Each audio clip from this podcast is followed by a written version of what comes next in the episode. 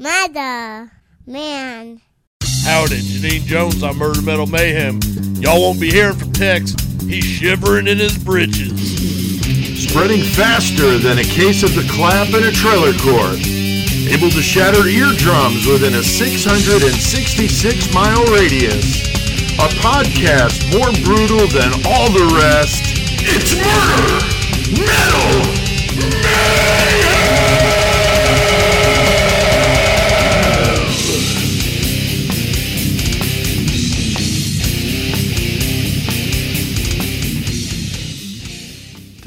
Genene Jones. I don't know how they smuggled that audio out of the prison. Don't know how she know text. but I don't know. Something's up with her and Tex. Apparently, some bad blood. All right, it is Tuesday, and we are throwing down a new Murder Metal Mayhem. We are in Horns Eye Studios for the Horns Eye Podcast Network, guys. Episode 180 tonight. man. Yeah. that's crazy. Uh, I was looking at the schedule, guys, and it looks like the fall we will hit episode 200. So that's uh, damn, Chris. That's that's a lot of episodes. It's, uh, never thought I'd get this far. No, no. So got Chris and Joey in here, of course, with me. Man, the weather, guys, is Pretty fucking dope. Awesome. pretty fucking amazing. It's like 72, 73 today, just absolutely perfect. Um, but the gas price is definitely not perfect. Not Holy perfect shit. at all. What the fuck, man? It cost me Nowhere 60 bucks to fill up my truck. Or I'm gonna start car, rollerblading. Right? I don't know, man. It's crazy. So Saw that meme like just cocaine so or gas is so expensive, cheaper to do cocaine and run everywhere.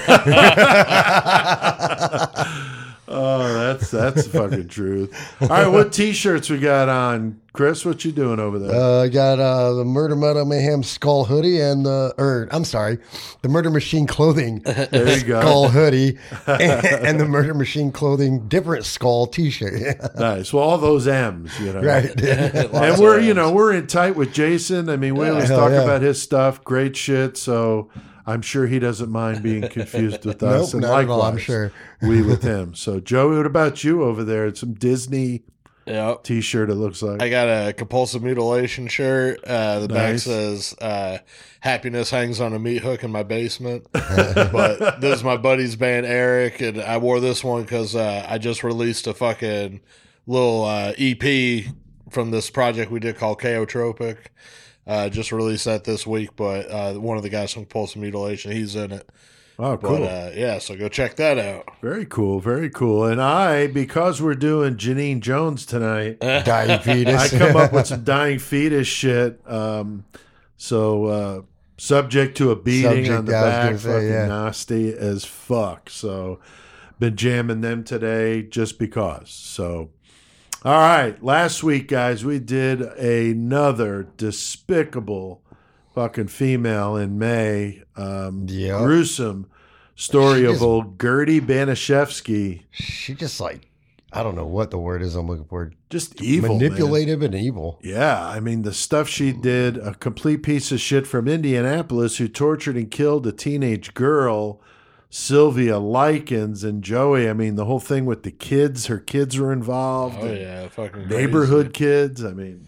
Yeah, it's one of them fucking uh, horrible. weird ass cases. We talked about a couple of them. Yeah. you know, and Just that control, almost like a cult like Yeah, Jim of. Jones kind of figure Yeah. to a degree. Yeah. Oddly, Indianapolis. So we Gertie's talked about- Yeah, very, very weird.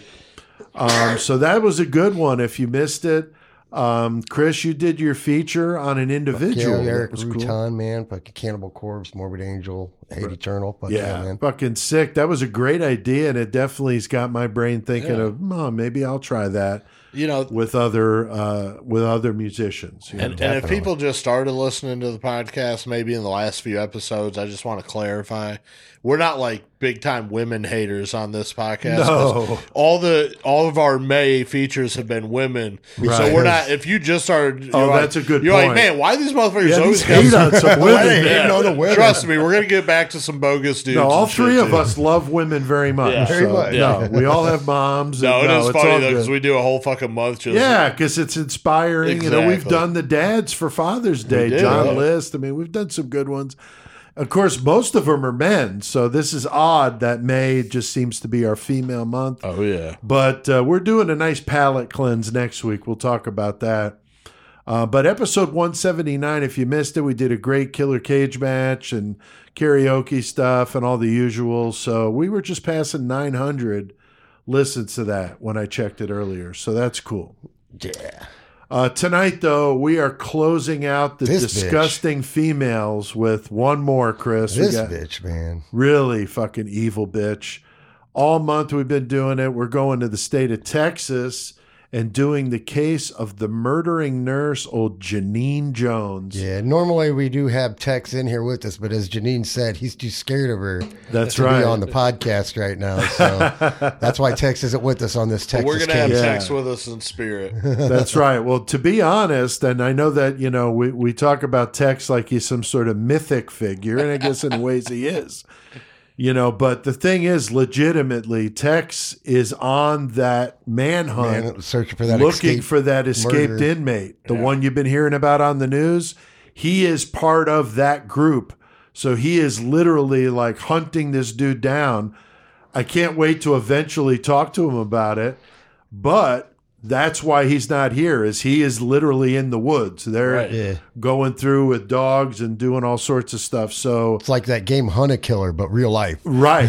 So, Tex, buddy, I hope you're safe and uh, that you guys get to come home soon because, yeah, that sucks. They still have not caught him as of uh, today. So, it's been what, going on a week and a Yeah. half, maybe? so, yeah. that's fucked up, but that's why Tex isn't here. But this case is so awful. I mean, we're talking about possibly up to 60 infants she murdered in the 70s and 80s when she was working at two different hospitals in the San Antonio So area. So- like that's your target go to. Like yeah, I mean, so, so awful, so sad. So, anyway, that's why Tex is not here, even though he's the one that suggested this topic. So anxious to, to do it. Yep. And I know he's not here, but he was definitely pumped to hear what we do with it. So, uh, Joey, you got the horns tonight. I What's your, what's your plan, horns. dude? I'm keeping it in Illinois again, as I do that a lot. But uh, Yeah. I'm going to go a little bit more underground with our buddies band Crotch Ripper uh, from the Quad Cities here on the fucking west side of Illinois. Fuck yeah. So I'm going to do that. Plus, I did an interview with uh, Alex from Crotch Ripper, and y'all be able to hear all that too. Awesome. Very, very cool. And that'll be, uh, we're playing a piece of it tonight, and then the full interview will be tomorrow. I think it's like 30 minutes, something like that. Right. Uh, that was great. Um, I listened to pieces of it. I listened to the whole thing today. Was Did pretty you listen to the whole thing? I usually do when it comes out Yeah. because it's like I've been removed from it for a few days. Right. But uh, yeah, I always like to hear them all because I always learn stuff, you know. And Alex is a really cool oh, guy. yeah, so for sure. I'm sure it, it turned out awesome. And Yeah. Chris, you got a Lost I got Classic a Lost tonight. Classic, yeah. And so we'll do all that in the metal segment. Very, very cool. And some updates on Full Terror Assault. Maybe we could bring that up too. That's Yeah. cool. Talk about fucking. Uh, we'll, we'll bring a little update on Full Terror and on Yeah. fucking uh, the Tampa Death Fest. Yeah, fuck yeah. All right, Killer Cage match tonight, guys. That's when we get our listeners to provide some random numbers on our Facebook page to decide who's fighting and what they're fighting with. And Chris, Yeah, we got our listeners thank you? right here. We got uh, Christy Grand. We got Gummo Wallbacon. What up, homie? hell yeah. And we got Rebecca Boomsock. Always. Always. Always, Rebecca. Oh, Ray, I noticed Ray McFalls isn't on here. Old dangling fury or He must furry, however you want to He say. it. tried, but he was busy. He was busy, I guess. So anyway, um, so yeah, those three. Thank you guys very much. Fuck yeah. And got a good one going down in the cage tonight, Joey. Another familiar face. We've seen him recently. Yeah, in the fucking uh, in the cage match, we definitely have seen Mister fucking Jeffrey Dahmer from Milwaukee, Oh yeah. but he's going to be going up against somebody we haven't seen, and that's the fucking mob hitman Whack Whack. Fuck Whack yeah, Whack. man. Definitely brutal. I looked up his picture on uh, Googled it because they just needed a visual. And To He remember, pretty yeah. fucking mean looking. Yeah. Definitely would not want to fuck with old whack whack. He's in the Danbury prison. Um, there over there by where CK was living. Yep. But uh, anyway, so that'll be interesting. I don't know if Dahmer stands a chance with a dude named Whack Whack. Dude, but, no way, man. but you know, Chris, with the objects, Unless, yeah, the the Yeah, you variable- And maybe Dahmer's just thinking like whack whack, like like whack me off. yeah, yeah, yeah, his eyes might have lit up there. right, exactly. But all right, we're going to do that, of course, in the mayhem segment. So you guys stay tuned for that. This should be the last week of Chris with no teeth. Fuck yeah, That's right. That's his new teeth tomorrow. So that's awesome. Be all smiling like a boy band over there. Um, ding. we got we got a sponsor uh, for this month. Uh, Fuck this is their last week. We want to say thanks again to Blasphemation Awesome. from Tampa. Some death grind nastiness. Uh, they got uh, that uh, new full length album coming out, Phantasmagore Beyond Strange. It's uh, you know very very badass. We've been playing some cuts from that, Hell and yeah. also Joey, they're part of a big show coming up. Yeah, they're the they're behind the big Tampa Death Fest that goes on in Brass Smoke down there, Nice. and uh, that's going to be in September. And I'll I'll give a little more info on who's on the bill tonight since it's the last week for their sponsor. Awesome. Yeah. Friday, September 30th to Sunday, October 2nd. So looking forward to those details, Joe. We will do that in metal.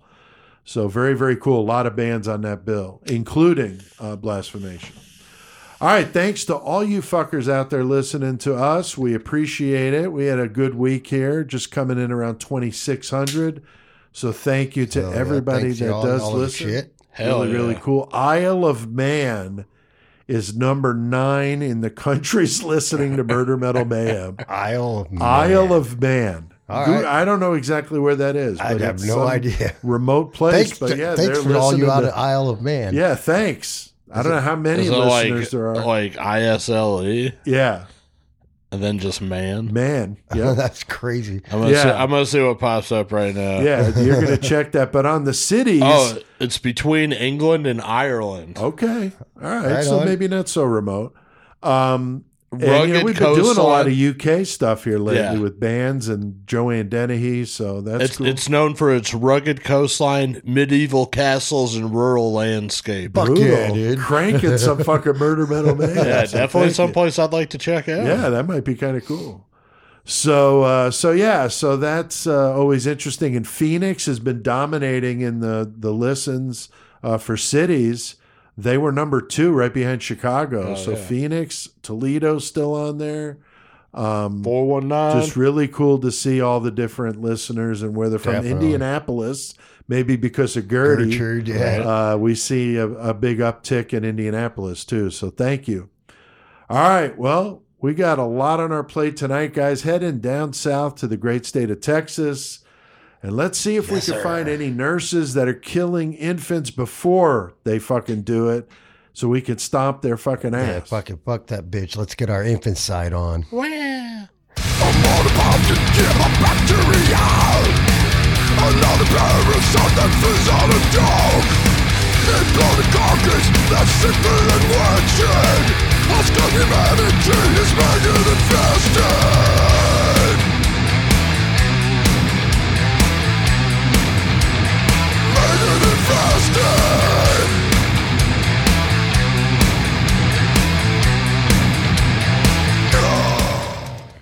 Getting fucking nasty with a little jungle rat. Fuck yeah, Wisconsin. Hell yeah. Their album, A Call to Arms, comes out or just came out.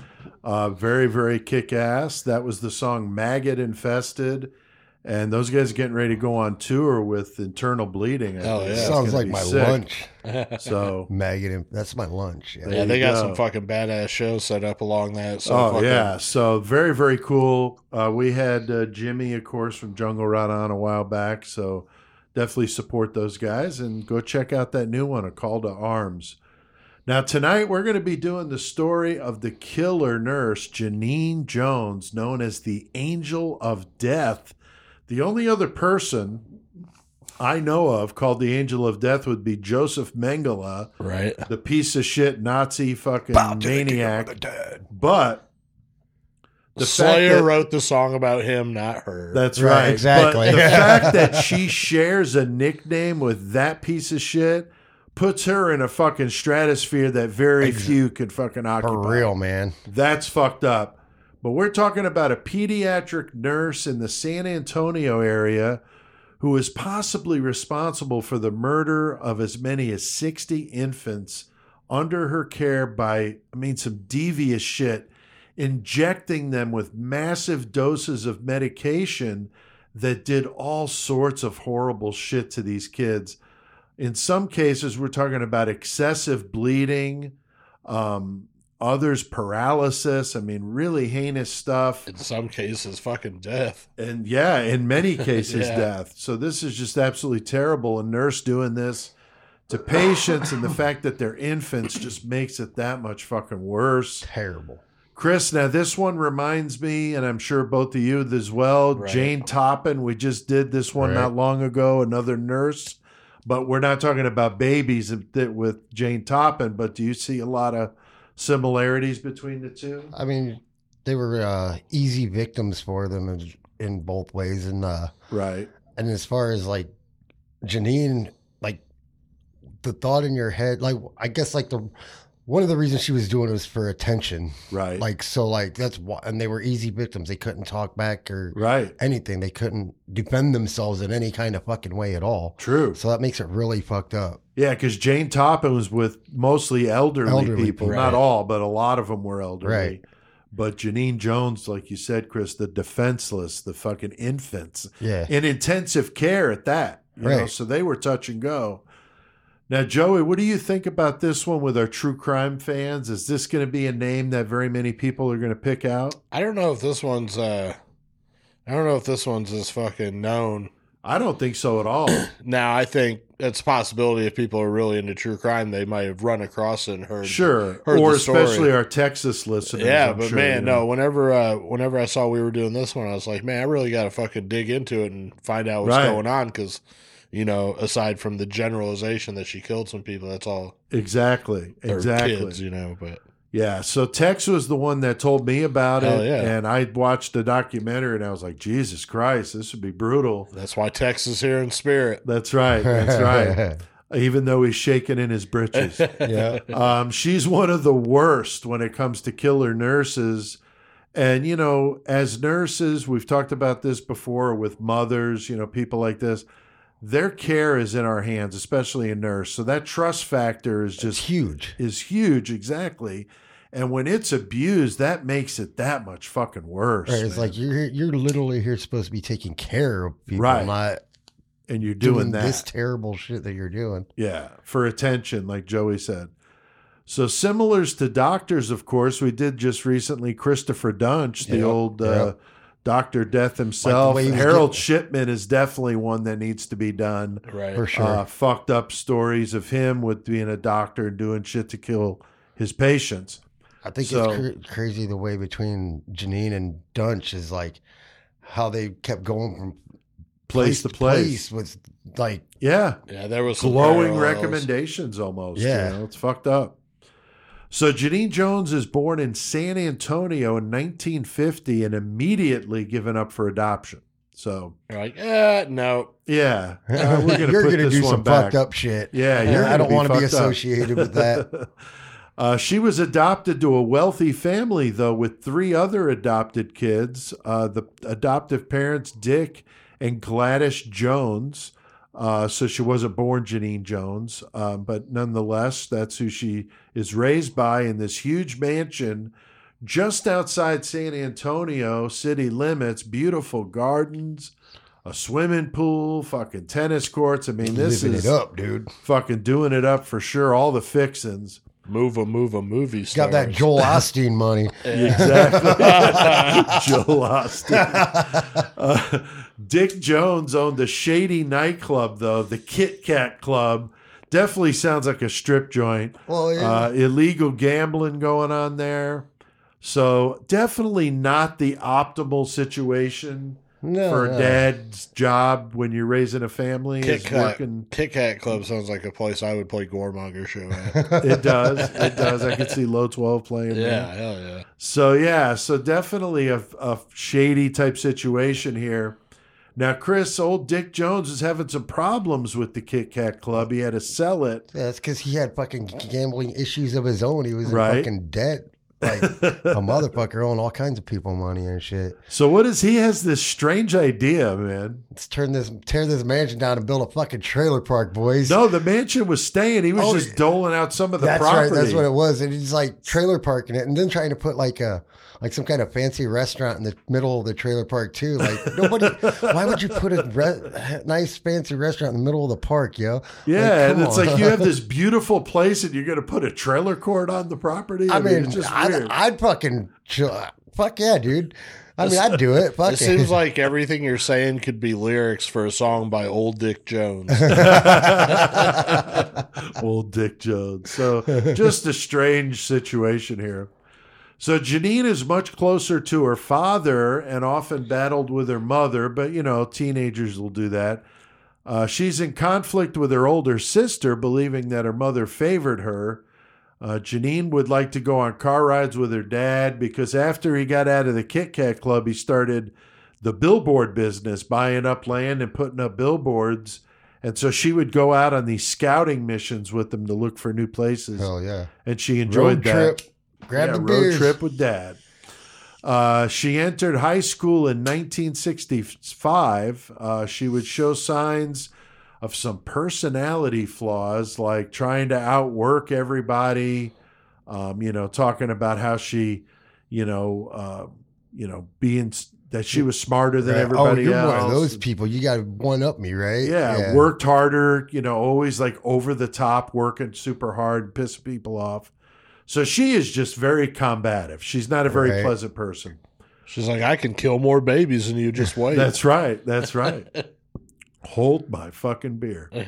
Um, she becomes a bit of an outcast amongst her classmates. You know, nobody wants to be around some bitch like this. Um, another one of those common things that we see with the features here, they're kind of loner types, you know. I think in this case, though, she was so difficult that nobody Right. wanted to be around her. you know. fucking narcissistic. Oh, yeah, big like time. ab- about herself, even so young, dude. Just Yeah, and oddly insecure at the same time. So it's like insecure, but like super all about herself. Chris, say narcissistic and insecure narcissistic, insecure. with his teeth. That's pretty good. Picking on him all the time. doing good. Getting the t- Well, teeth tomorrow, what the man. fuck, man? I don't give the a teeth shit. coming. We're not gonna fucking get it I'm a glutton for punishment. Don't lose these, okay? Um, I read that she was a pathological liar, um, you know, because she is, you know, exhibiting all these things, and the pathological lying doesn't make it any better. And she is definitely, you know, planting some seeds for a real fucking break from fucking reality here and doing some psychotic shit. And one of the stories she told, I saw that she was related to Micky Dolenz of the Monkees. It's kind of an odd random thing. I didn't see that. That's Yeah. funny. Um, she's doing crazy shit. Like she's challenging her male classmates to drag race with her dad's El Camino. Fuck So yeah, she's dude. fucking Get that El smoking Camino them. out. She's just monkeying around. Fuck yeah. That's Oh, right. yeah, yeah. Jamming the Monkees on the stereo. Um, that's my bro, man. Um, she was reckless though, and she won a lot because she was just fearless. Uh, right. You can't fucking talk shit if you're winning. You know. That's right. That's right. So Genene turned 16. Her younger brother was fucking around making pipe Pipe bombs. I read to dude. read that twice. And one of them went off. This motherfucker's like suicide bomber shit. I don't know what the fuck's going on. Metal shards going into his head and fucking kill him. So, Chris, I mean, what the fuck kind of household is this that Tommy is in the Dude. back fucking bedroom making a fucking pipe bomb? I'm not gonna lie to you. I fucking like got some gunpowder one time and was like, "How do I make a bomb with this shit?" I, I fucking put some shit together. You remember my t- my pipe bomb story? Your pipe, no. Whenever we went to Springfield and I was playing Cripples Make Me LMFAO and dude Oh yeah, blew yeah. his hands off with the fucking pipe Oh, bomb. yeah, that's right. Making mortar, fuck, you know. Wow. It's like you've got all the fireworks in the fucking world. Why you want to build a fucking pipe bomb? Right, and there's Yeah. kids eh, like, oh my god, it was such a bad situation That's to be so bad, yeah. started. Well, yeah, that's, it doesn't seem like very safe house if your kids just around make pipe No, bombs and no, just not good. I don't know how young he was, but she was 16, so he's obviously younger than her. But yeah, he gets killed by building a fucking pipe bomb. I mean, it's not that fucking dangerous. The fucking Columbine kids made pipe bombs, put them all over the place, and they didn't do shit with them. Exactly. That's true. That's true. yeah, it does. Um, but Genene seems to milk the attention that she got in school over his death and kind of sets the stage for what she'd wind up doing later on, which is just absolute atrocity. Uh, tragedy would strike again. Her father dies of cancer in 1968, and Genene would slip in and out of depression. And she wants to marry the, the school delinquent, Crystal, dropout Jimmy. Fuck yeah, man. Her mo- mother refused to give her permission. Drop Go out. figure. That's gonna be my next voice I do. Dropout Jimmy. um, yeah, dropout Jimmy made it good though. He got the fuck away from her. Um, you know, she needed though her mother's permission to marry him at the age she was in Texas.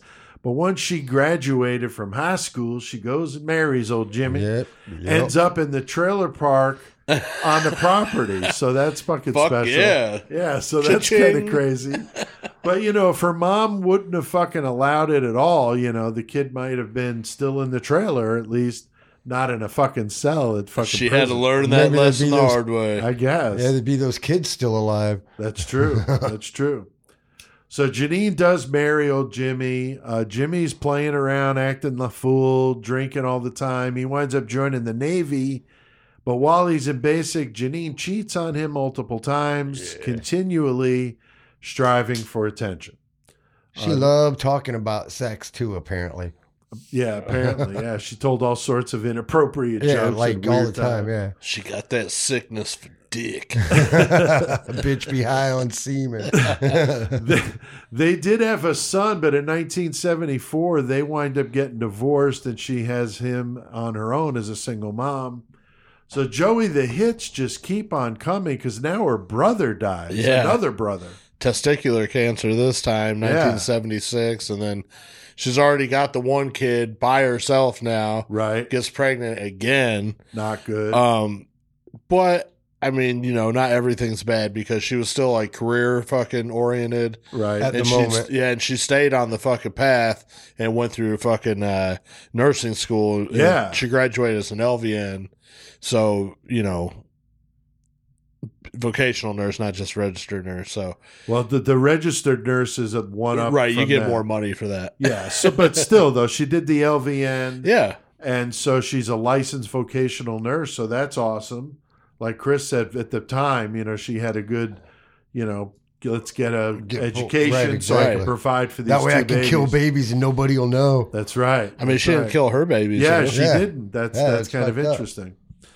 Interesting. Um, Genene would brag to the other nurses that she could give a fly an IV. Well, these motherfuckers at the fucking goddamn plasma clinic can't do dude, shit. dude. show show beat that. Bro, I went and fucking donated fucking Friday. oh god, Dude, look at that shit. oh my god, Dude.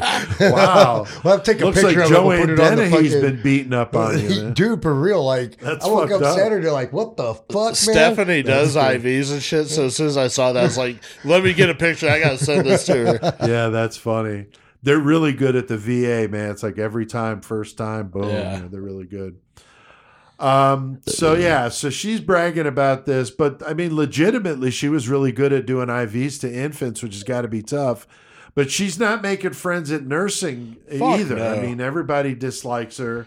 She's at this good Methodist hospital, though. Like Chris, you were saying with Christopher Duntsch, seems to land the good jobs because she comes from the school. She's got good grades. Boom, fucking talk On yourself paper, up. looking Yeah. really Yeah, good. on paper, looking and also like fucking game. also like him she was really professional and good towards the patients Right. but behind that she's crass as fuck Right. Right, exactly. Yeah, when everybody was looking, she was really top shelf, yeah, right? yeah So San Antonio is where she is 1977. Only takes it 7 months before she gets fired.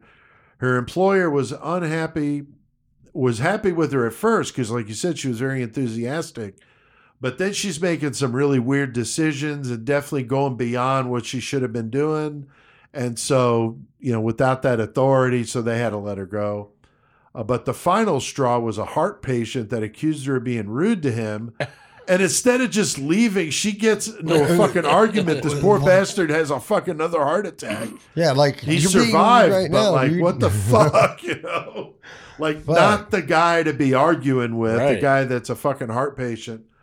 So yeah, she makes a huge fucking scene, confronts the patient, causing him to be fucking sedated to avoid a second heart attack. So fucked up. Um, you know, and at the time she lucks out, there's this shortage of nurses, which there seems to always be. Uh, Genene would have no problem finding a job. Um, she winds up getting her tubes tied, probably a good call, to avoid having any more kids than the two she's already got. Now she lands another good job, Chris, with the University of Texas Medical School in Bear County Hospital. So- Bear. now it is weird. Bear County is actually spelled B E X A R, but it's pronounced Bear. And I know that when we did the Joe Ball episode, I'm pretty sure I kept saying Bexar County. So for you Texans out there, I'm sorry. I didn't realize it, but I know that I was saying it that way. But it is spelled that way Bexar. but it's bear. so whatever that means. Chris, this job though would set the stage for her in a very specialized infant intensive care unit. fucking pick you. So very, very uh, you know, serious stuff. And, you know, here though, she gets to play God, and that's Um, fucked up. She, whenever, as you'll see, like any of her patients, she like feels like she is in total control of that over the doctors, over fucking the Right. family, everything. It's all about her and what she's doing, Yes. like one hundred percent. Oh yeah. She's way too involved coming in when Yeah. she's not even supposed to be there. Right. shit like that. And Joey, one of the nurses who was training with Genene to deal with sensitive issues in a ward with these critical infants, had major concerns about her because, you know, she would get like crazy upset when somebody died. Yeah. I don't know. There's there's a couple ways to look at that. It's like you got to look at her, and if she's going to act like that, it's like okay, well, you got to maintain better if you're going to be in this professional environment. Right. So are they looking at her like that, or is it to her? She was like fucking putting on a good show. Uh, how much she cared about these infants and how much it bothered her because she knew that she was really heartless and she was going to end up taking their lives. yeah. So to make herself look like one way so that they, she wasn't perceived that way, you know. That's a very good possibility. Yeah, it's It it's weird, but yeah, act. she had issues that she couldn't control her emotions uh, with the critical parts with the infants, and they were worried Right. about her composure. So Right. I don't know, like I said, I don't know which way, but Right. That's a good point. So she always So, liked to like come in and try to play the hero when she did oh save them. yeah, oh like, yeah, she come in like, oh shit, like after she already drugged these kids. It's like, yeah. I did this. Look what I did. Fuck yeah. that's Yeah, like the- I think Jane Toppan was like Right. that too. Yeah. they got that fucking thing where they crave like after this horrible event, there's attention that's garnered to them Right. in some Because they form or saved another. this baby. you know? Yeah, and they love that. Meanwhile, she's the one that put That- you right. the put him in baby that fucking peril. situation anyway. Exactly. So Genene is impressing her supervisor. She works super hard. Her willingness to work that busy shift, which was three to eleven, The death shift, really good. Yeah, that's what they were calling it Yeah. because of her. Um, she was really good at starting IVs, though, which are tough. I'm sure with the size that they are. Uh, the doctor in charge of that intensive care unit was very concerned about her ability to control her emotions. Uh, but he was also encouraging her to go back to school to get her RN. So Ugh. Right. Could that's tough. that My mother-in-law is a retired RN, and man, that's that's some tough stuff, man, to get through that school. I mean, that's no joke. My Uh, aunt and my cousin both are. Oh, that's right. Yeah, I think you've mentioned that Yeah. before. I mean, I just nothing but you know the nurses out there are just fucking amazing. Honestly, Oh yeah. Uh, she was getting too attached to the patients, and she would often stay past her shift, like I was saying, because they thought that they needed her, or she thought that they needed her. Um, the others are telling her to go home. Uh, there's another instance where she showed up at 5 Fuck a.m. yeah. Drunkard and shit. drunk as fuck. Yeah. That's who you want. putting trying to put fucking IVs in. I don't know, Chris, at the nation, would that be acceptable behavior? I mean, that's what we do all the time, man. But trying to put an IV in each other. too? Yeah, that's what we Oh, do. okay. Well, like we got to, I like sometimes you Like get a drip. McCormick's on the drip. That's what I'm saying. That's what I'm saying. You put the McCormick's in the drip bag, dude. You gotta oh, nice. get it just Okay. right, dude. You gotta mainline that shit. yeah, that shows that shows some of her fucked up mentality though, because probably some of the reason that she's doing this shit, showing up early, staying late and shit, because she feels like y'all can't do the job right. I need Oh, to be here like, to oh, fucking do this shit. You yeah. know?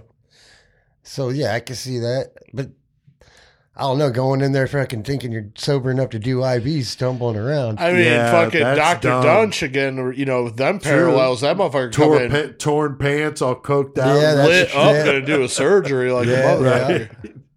dumping a bunch of parts in and just sewing them up. Are we done Yeah, here? if you missed our Doctor Death episode on Yeah. Christopher Duntsch, go That check it out. one. That was a good one. Now, somehow she's allowed to keep her job after this incident. I don't know how. Uh, she's also known to tell, as you were saying, Chris, mixed company. She's telling these dirty ass jokes, Cuss like a sailor. cussing Cuss like, like a a sailor. sailor. she's getting disciplined for that, but seems to, you know, She don't not give a fucking fuck. get her fired. She's also talking like real loud in negative ways about her other coworkers, not giving a over- fuck that they hear. That hear. bitch Sharon over there, you know what? she can't do a fucking thing today. Right. She needs to go the fuck home. I could put an IV in a fly, by the way. I'm, fuck all I'm the you. shit. Fuck that You guys suck. Look at the bruises on Chris's arm over there. So Genene continues to lie about herself like she did in high school, telling stories about being in a coma, that she shot her brother in law in the dick Fuck yeah. I was shot in the dick. after he beat up her sister. What the fuck? Very fucking bossy over everybody, arguing with the doctors, challenging them constantly. I mean, what a fucking pain in the ass. But You Joey, like we've said, I mean, Peter Vronsky points out in the book, um, Female Serial Killers, How Oh, and. Why Women Become Monsters. He talks about Jane Toppan and Genene Jones and a lot of these similarities, but also the whole way that they were not liked by their coworkers. Yeah, and that's what we were talking about, you know, a little bit earlier is how to all the patients and everybody they seem just fine. So you're not getting any fucking complaints coming from there. But behind the scenes, all your fucking coworkers are like, no, this person's fucking kind of despicable, hideous, not as good at their job as they probably think. You know, that's Right. probably the Talking consensus. shit. Yeah. But so there's internal fucking uh, complaints coming in, but there's not external. So if you got external where the whole public can see what's going on, Right. then you have to take action in that case, and you're probably going to see the person get fired. right. But this case, like we saw with Dr. Duntsch and like they talk about with the churches and shit, this was an internal problem because she's Right. pissing off the people that she works with. So Good they're point. like, oh, well, you know what we can do? We can just relocate the problem. Right. And that's what ends up happening. Exactly. That's a good point, man. Very good point. Now, between May and December of 1981, there are 20 mysterious deaths at the infant intensive care unit. I mean, I'm never bringing a kid there ever. No, Never, I would dude. not either. Bear County Hospital, but uh, you know, thankfully it's a long time ago. Hopefully they've cleaned up their act down there. Uh, these were strange cardiac arrests, or what they called runaway bleeds, which is like an uncontrolled bleeding. Uh, runaway bleed, I think, would be a cool name for a band. I thought Runaway cool. bleeding. Yep. Yeah. I think that'd be a good name for a tampon. No. Maybe not. I don't know. no, no, no one realized it at first, but the common factor was Genene Jones on that death shift, Chris, as you mentioned. Yeah. The uh, death shift. They that's- called They, it that. yeah, they They did. call it I know, the death so shift. fucked so up. fucked up. One of They the made doctors, jokes about it like m- they they're joked about it. Yeah, that's a The fucked up thing kids to be die when she about. when old Genene's working, like no big death deal. Like, shift, dude, ain't you picking this up, man? Jesus Christ! The oh, doctor, you're working with Genene. You're on the death shift. That's right, right, dude. I'm tired of working the death shift. Yeah. so, so the doctors are even raising issues with her, and she winds up resigning. But coincidentally, the deaths just stop. Huh? How'd that happen? Interesting, right? Interesting. The Interesting. fuck? Now, one of the drugs she was using is called heparin, which is used for the treatment of blood clots. But in high doses, especially for an infant, this would result in those runaway bleeds like we were Yeah, talking 'cause about. Your blood's not clotting. bleeding from the eyes, the nose, all their internal organs just bleeding simultaneously. That's fucked up. I couldn't imagine being a parent at the No. bedside of your baby And you're watching this that happen, going on, like, that's watching a fucked up. literal horror movie, basically. It's like Right? uh, what was that? I think the Beijing fucking subway bombings, and they Yeah, used, yeah. they used that. Was it ricin or I think I it can't was remember right whatever so they I used, know to what to, you're it caused that shit to the bleeding people from too. everywhere. Yeah. it's like Ebola. That's how they die with that too. They bleed from everywhere. It's so fucked fucking up. horrible. Another one that she did, uh, drug that she used was succinylcholine, which is a drug that relaxes muscles during surgery or when a patient needs to be intubated. Um, Right, it keeps They from, they also use the drug during lethal injections. Right. That's true. It's 'Cause it- one of the drugs they to to use. relax relax your body, the yeah, to relax the body, Yeah. yeah. and uh, I said something to Stephanie about it. She was saying how she read something about how there was a shortage of it, so that's why they couldn't do as many lethal injections as they probably wanted to. Right. Uh, Because re- Genene Jones recently. was using. Right, right. Right. she was buying that shit on eBay. oh yeah. Um, so yeah, succinylcholine uh, drug was one that she was using as well. So this would stop their breathing by shutting down the diaphragm. So a horrible suffocation. I mean, unfucking believable. She's doing this to infants in an intensive care unit. Just off the charts, fucked up. So Chris, she quits this job yeah. over the accusations and finds another one with the pediatrician in Kerrville, Texas. Yeah, so like, uh, but like the just like fucking uh, Duntsch, like she was getting like positive feedback to these new places from the old places. Yeah, recommendations. yeah, and rec- yeah, good recommendations. And Yeah. shit. So like, she's just able to walk in there and do what she wants, and able to keep doing what she's doing. Yeah. I mean, And, she's like- not going to stop. And like a lot of her records got like thrown away and shit too, because the just like Duntsch, the hospitals didn't want them to fucking know. They don't want that liability. Yeah, they don't you want the liability like That's that. fucked up. It's fucking crazy. Yeah, and Joey, you pointed out too the commonality with with these cases we've been talking about, but also with the priests because they did Yeah. the same thing. Right. The church doesn't down want the road, Yep. you know. So Joey, she is soon suspected in the death of six pediatric patients, and the doctor she works for finds a missing bottle of succinylcholine Yeah. with some puncture marks in it. well, what happened in this case? I got a couple things to say about this actually.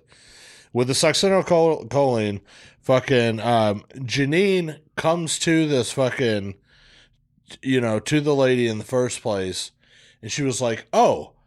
She was like, "Remember that missing bottle of succinylchlorine I told you about before? Well, I got another one to replace it. So now we have two. Ah. And uh, she's sitting there like, "Well, I don't ever remember you telling me about a missing bottle." Right, I remember that. Yeah. yeah, but and she it- also had never prescribed it. Right. And she's like, but it's also kind of ironic that you say this on the exact same time that I'm questioned by these authorities about s- possible succinylchlorine. Oh wow. So she ends up looking in the uh, into the fridge and finding both the bottles that they were talking about. And then she notices that one of the bottles of succinylchlorine Has the has two fucking yeah. tiny needle marks in it. Right. And whenever they ended up testing that, 80% of it was water. Yeah, it was like eighty percent. So obviously the other part had been used. Now, what the other thing I was going to say about this, this was classic because I'm I'm like researching this case last night, and since my girlfriend's in healthcare, I fucking sent her a screenshot of the bottle of succinylchlorine. And I, was, I was like, "What you know about this product? Because this is what the killer used in a, in the episode that we're doing." You know, Right. we're having that conversation, whatever. So that's like the the first time I consciously know that word. I probably heard it before, but like consciously now I know this word. After I watched the fucking uh, episode, as I watched the Forensic Files too, um, because it was pretty good Yeah, about it. yeah. Uh, so that so then I'm like, okay, I'm gonna watch a movie, and I end up picking out Exorcist three because fucking I'm doing horror flicks three. So I was like trying to get some samples. Nice. That's a good one. Lo and behold, I'm watching this movie and they start talking about one of the little kids that had died in the movie. That's like the major basis of it. That he had died with succinylchlorine in his fucking system. Oh, that's fucking. and I was like, get the fuck out of here. I just heard this word. now I hear it again. Crazy shit, dude. Yeah. That's interesting. Succinylcholine, definitely not a word you'd hear No. you know, all the time. But like we said, obviously Genene Jones, she had used this for these fucking children, right, and now they know. right. Yeah. And like I said, the doctor never prescribed it, but yet why is there needle marks in the bottle?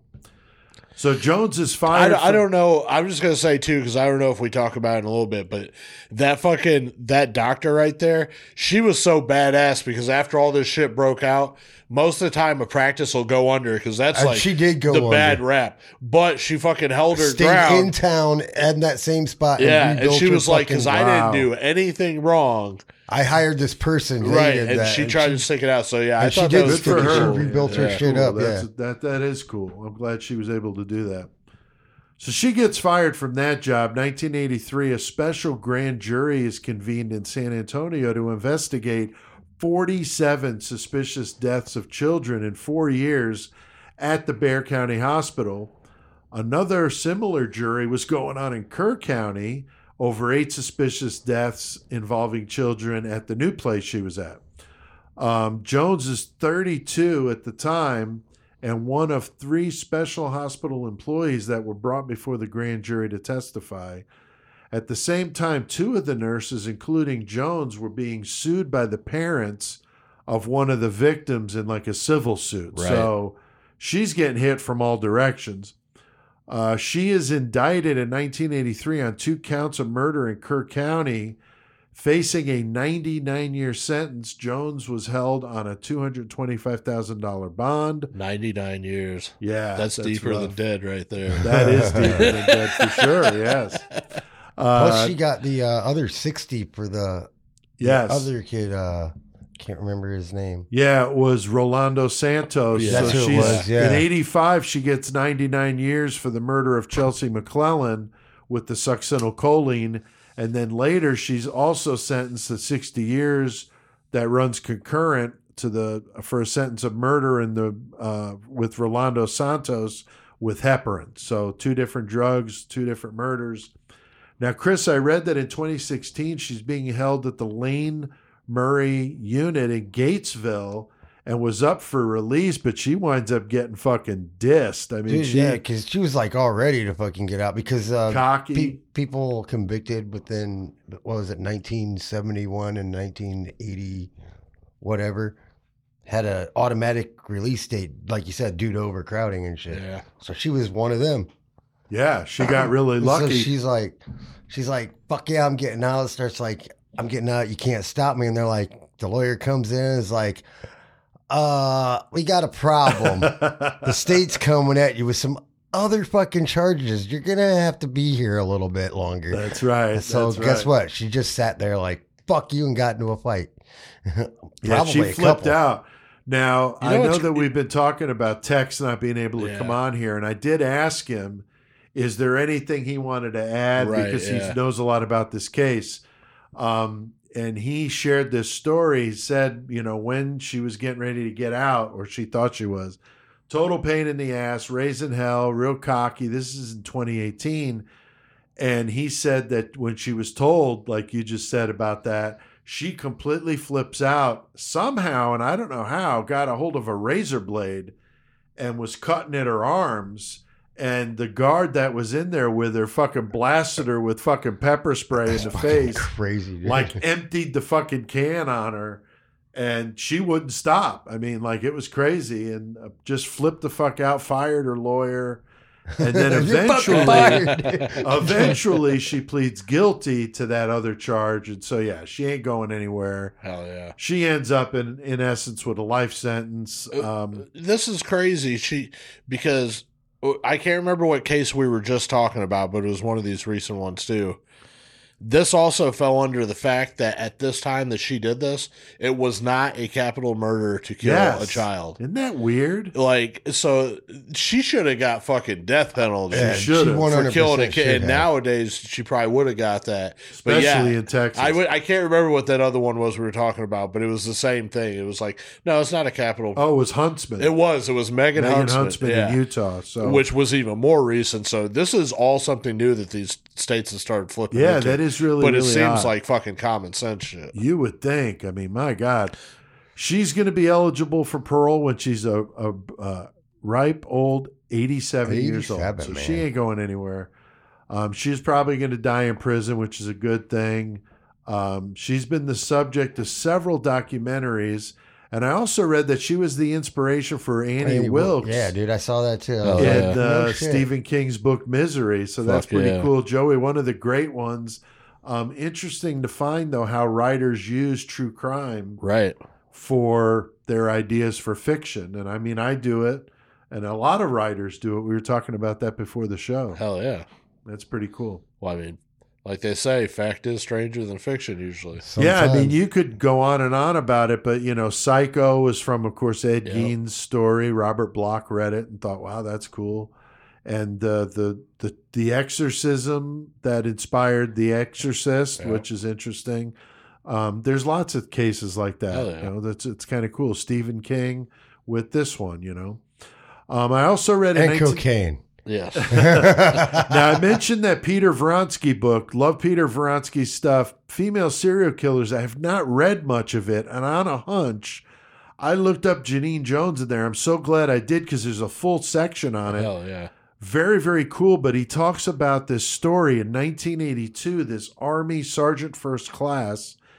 Gabriel Garcia was a crew chief on a medevac flight where Genene Jones was the nurse accompanying a pediatric patient. Now, he would say that he found it odd because she's using a stethoscope and a helicopter. in a loud ass fucking helicopter. There's no fucking way she could hear it, you know? So he knows it's bullshit. And then she's doing other things with the patient that he could tell, like, this didn't seem right if she was legitimately trying to save this kid. So he says something to her and she just fucking snapped on him and told him basically to go fuck off. So that's crazy. I mean, uh, that this guy picked up on something ain't right with that. And so very, very interesting. Yeah. Of course, later he hears about her in the trial and he knew that his suspicions were right. So anything to add to this one, guys? Uh, no. Something I saw on uh, uh, a newscast from San Antonio I was watching, what they were talking about whenever you were saying about how she would get emotional about the the child whenever they die or something like that. Right. But there was one instance where they were like in the middle of that situation and the fucking And she parents and were took- there. She took the fucking dead baby from Oh, the parents yeah. and ran down the hallway with it. Yeah, Yeah. yeah, dude. Like what the fuck is That's that? fucked up. Yeah. And I they just chalked it up that. to her just being like super emotional. But Yeah. fact is, she was just fucking crazy. Dude, Off did, her uh, rocker, man. You see that story like uh, when that Chelsea McLean died? At like, And they were taking her in the ambulance. yeah, they were taking her in the ambulance, and but the And doctor was Jones was following with her. behind and shit. Yeah. Yeah, she's Yeah. the only one with him in the ambulance and everything. And she starts going into cardiac arrest. So they fucking stop the ambulance. Right. Because the doctor's following them. Which is weird, dude. Why would Yeah. the doctor be in the ambulance? But so Yeah. yeah, the a- doctor ends up getting in the ambulance and shit with them, and they take off, and she's like yelling at the doctor and shit too, whatever. That's fucked. But then after after she died or whatever, like Chelsea's mom went to the uh, graveyard, and uh, Genene was there, like crying or whatever. And her Oh, mom wow. asked her what what she was doing there. She said she just looked at her and just turned around and left. That's Like, crazy. and then shit would come up missing from up from the gravesite like all the time and shit. Oh, it was wow. really weird. That's That weird. is really fucking creepy, man. Well, I did my research for this one by watching a couple good documentaries I found on YouTube. I also got a lot of information on Murderpedia. Definitely love that website. Also, I mentioned the book Female Serial Killers How and Why Women Become Monsters by Peter Vronsky. And also from talking to our buddy Tex, I was able to text Tex over the weekend as he's been busy with that manhunt. Tex, Tex, and Texas. That's right. That's right. And uh, so he was very informative and, and all that. So definitely I wish you were here with us, Tex.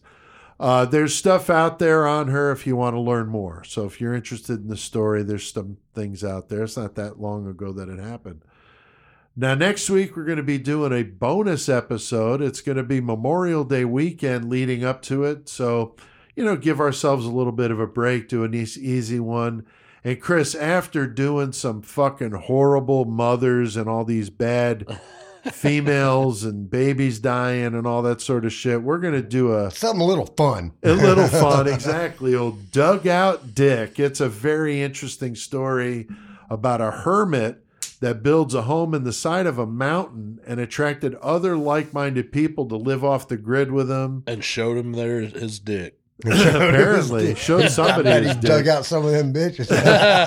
So it's an interesting story. I stumbled on it on YouTube. It's good stuff. You could see video of him playing his banjo and singing, and it's kind of cool. Old dugout Dick. Uh, I think it was in uh, Idaho where he was, but we'll do that one. That'll be a bonus. So we're just going to do it on that story. So it'll be a shorter episode, but it'll be fun.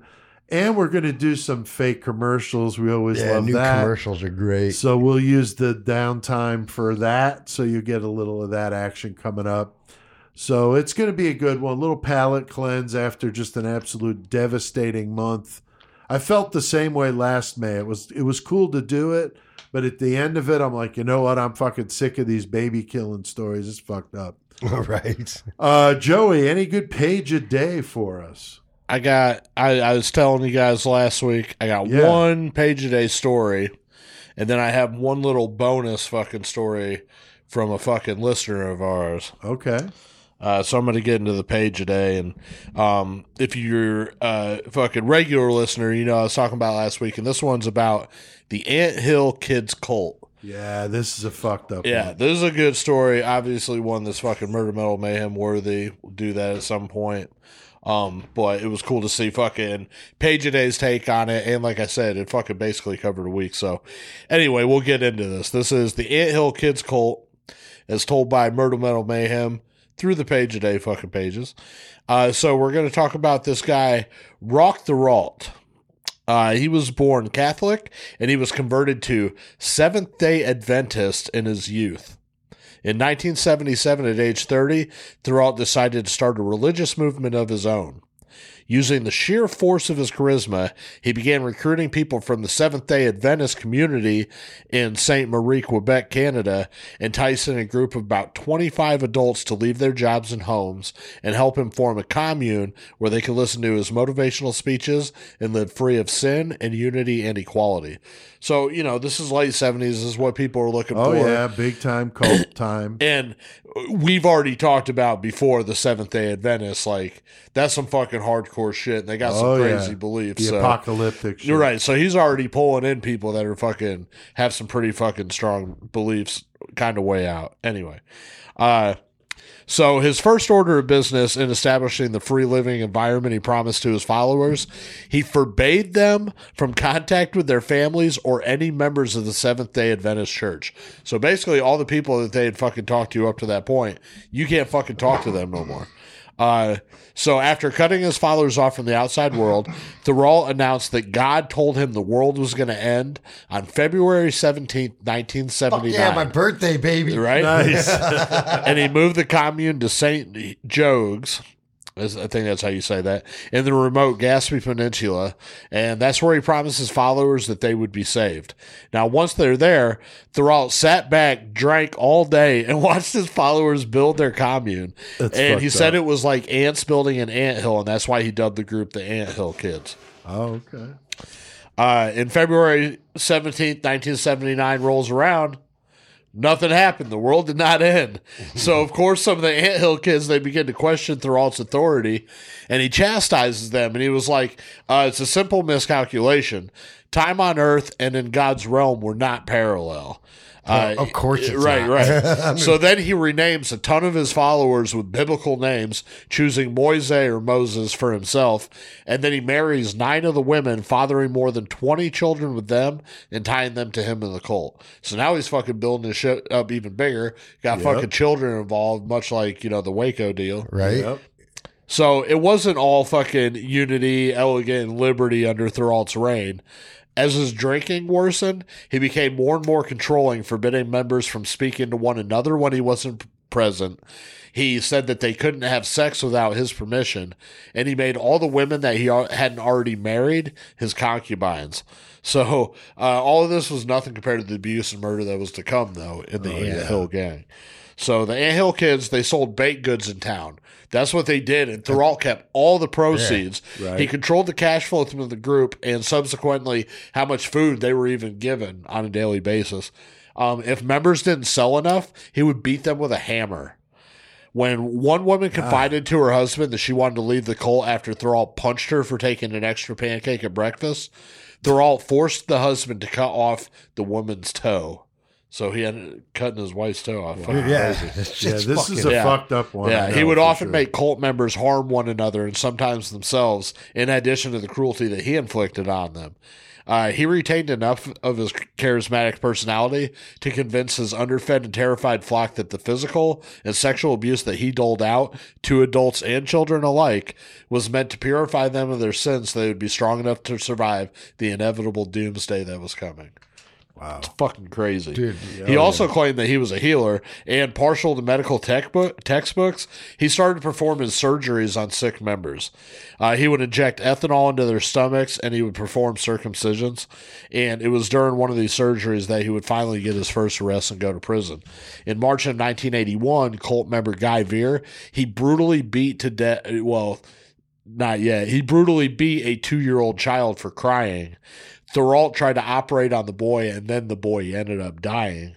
Uh, pinned the boy's death entirely on Veer, and as punishment, he castrated Veer. So in September 1982, Jesus. Pleads guilty to criminal nes- negligence for castrating Veer and was sentenced to two years in prison. Jesus Christ. Veer and seven other cult members were charged with cri- criminal negligence in the death of the two year old boy. So Thériault, he's released in 1984, moves his whole commune, who basically at that time is just his wives and his kids. Everybody else is pretty much split. But they go to Burnt River, Ontario, Canada. Uh, a few months later, social workers begin monitoring the commune, and they're concerned about the kids. I mean, there's a fucking course, bunch yeah. of kids, you know. Yeah. So, despite the death of an infant in January '85, which was attributed to crib death, um, others say Is that that like the same as SIDS basically? Right, but- but there were people that were that were there that said that they thought that the mother left the baby out there to fucking freeze to death outside Oh, wow. because she took that over Thériault's abuse that he would give to the kid, Oh, jeez. which is just sad as Yeah, fuck. that's fucking So, uh, but they didn't raid the commune until December. So they find 14 children between the age of five months to 16 years.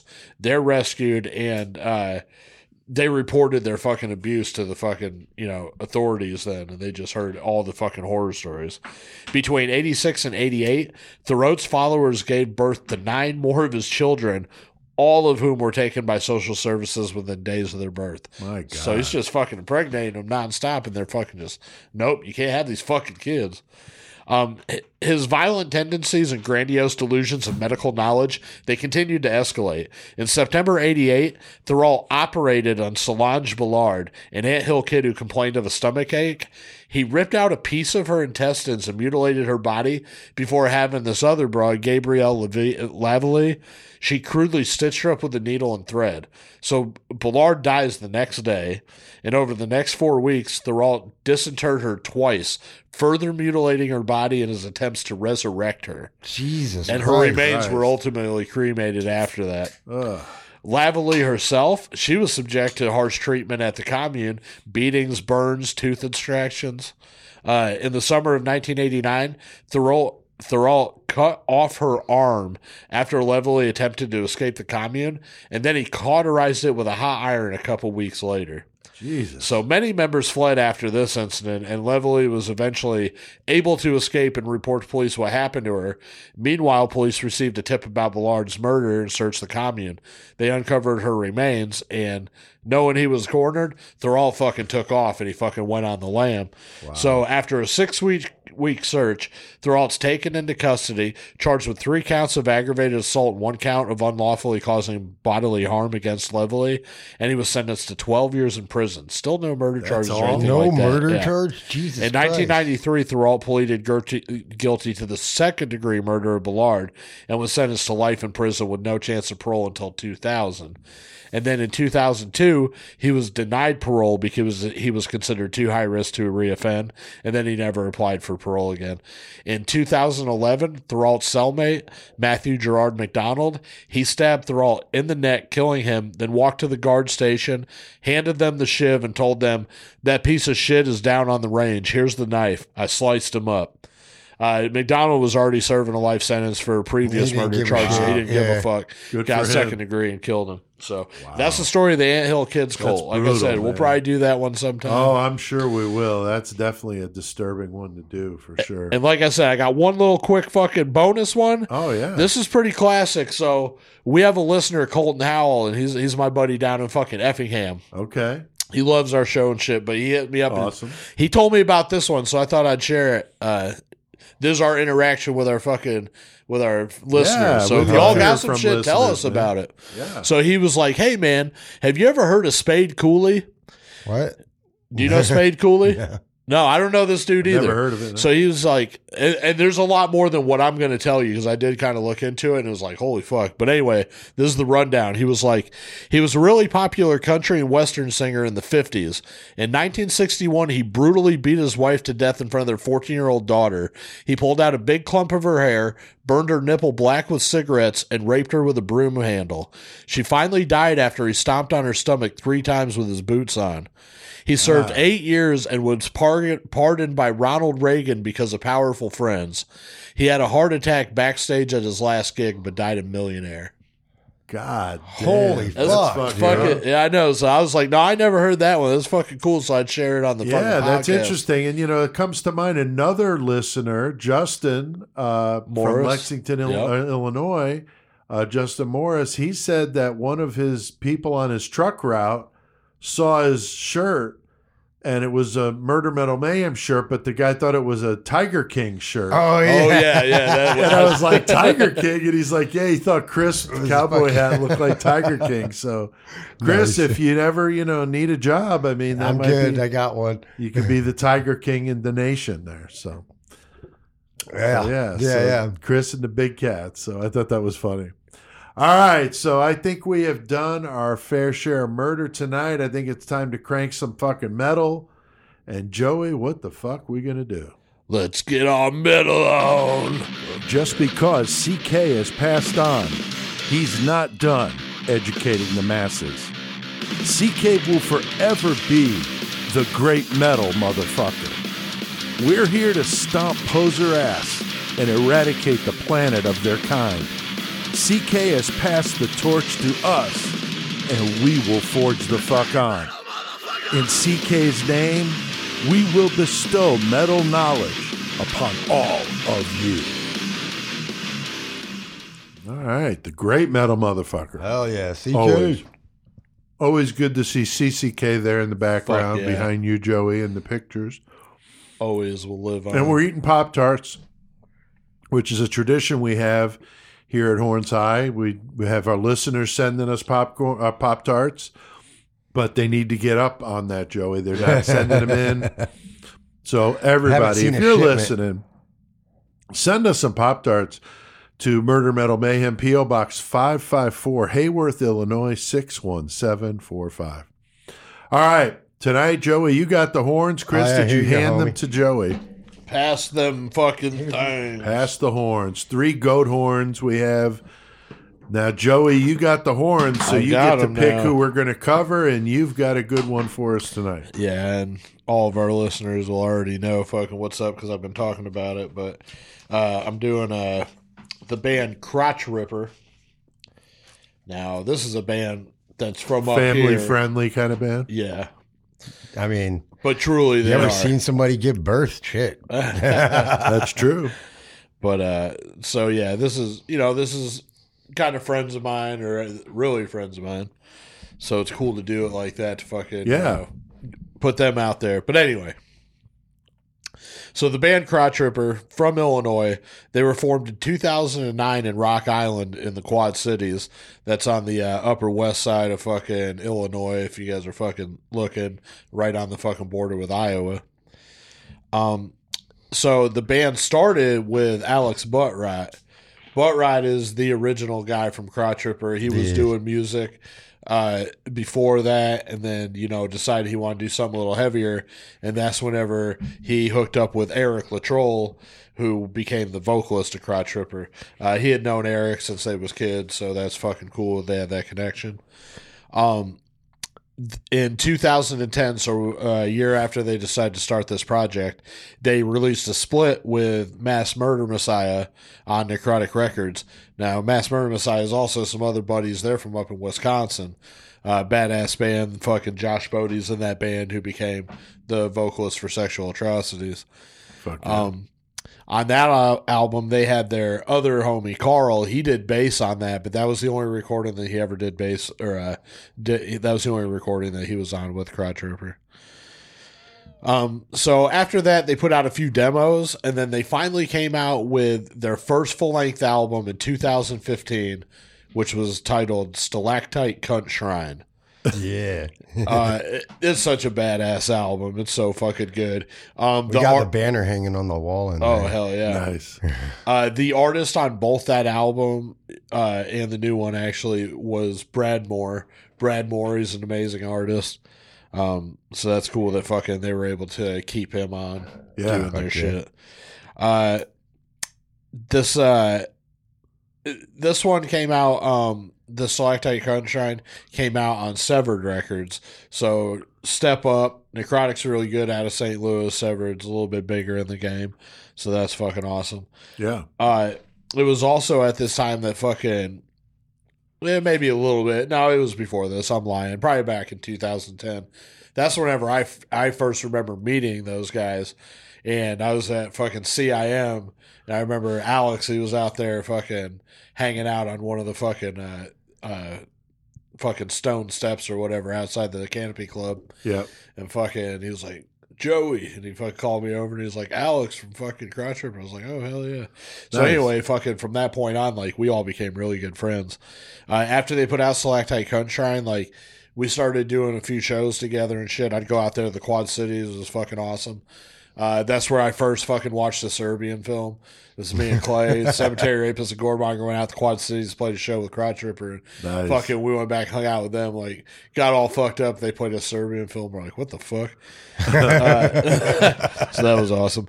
But we were also started doing shows at the Disaster House in Rockford. Chris, D House fucking that Yeah. that place, man. Um, that was up in Rockford, and it was like a punk rock fucking place, like pretty fucking wild, but pretty cool to do fucking brutal shows. Oh at. yeah.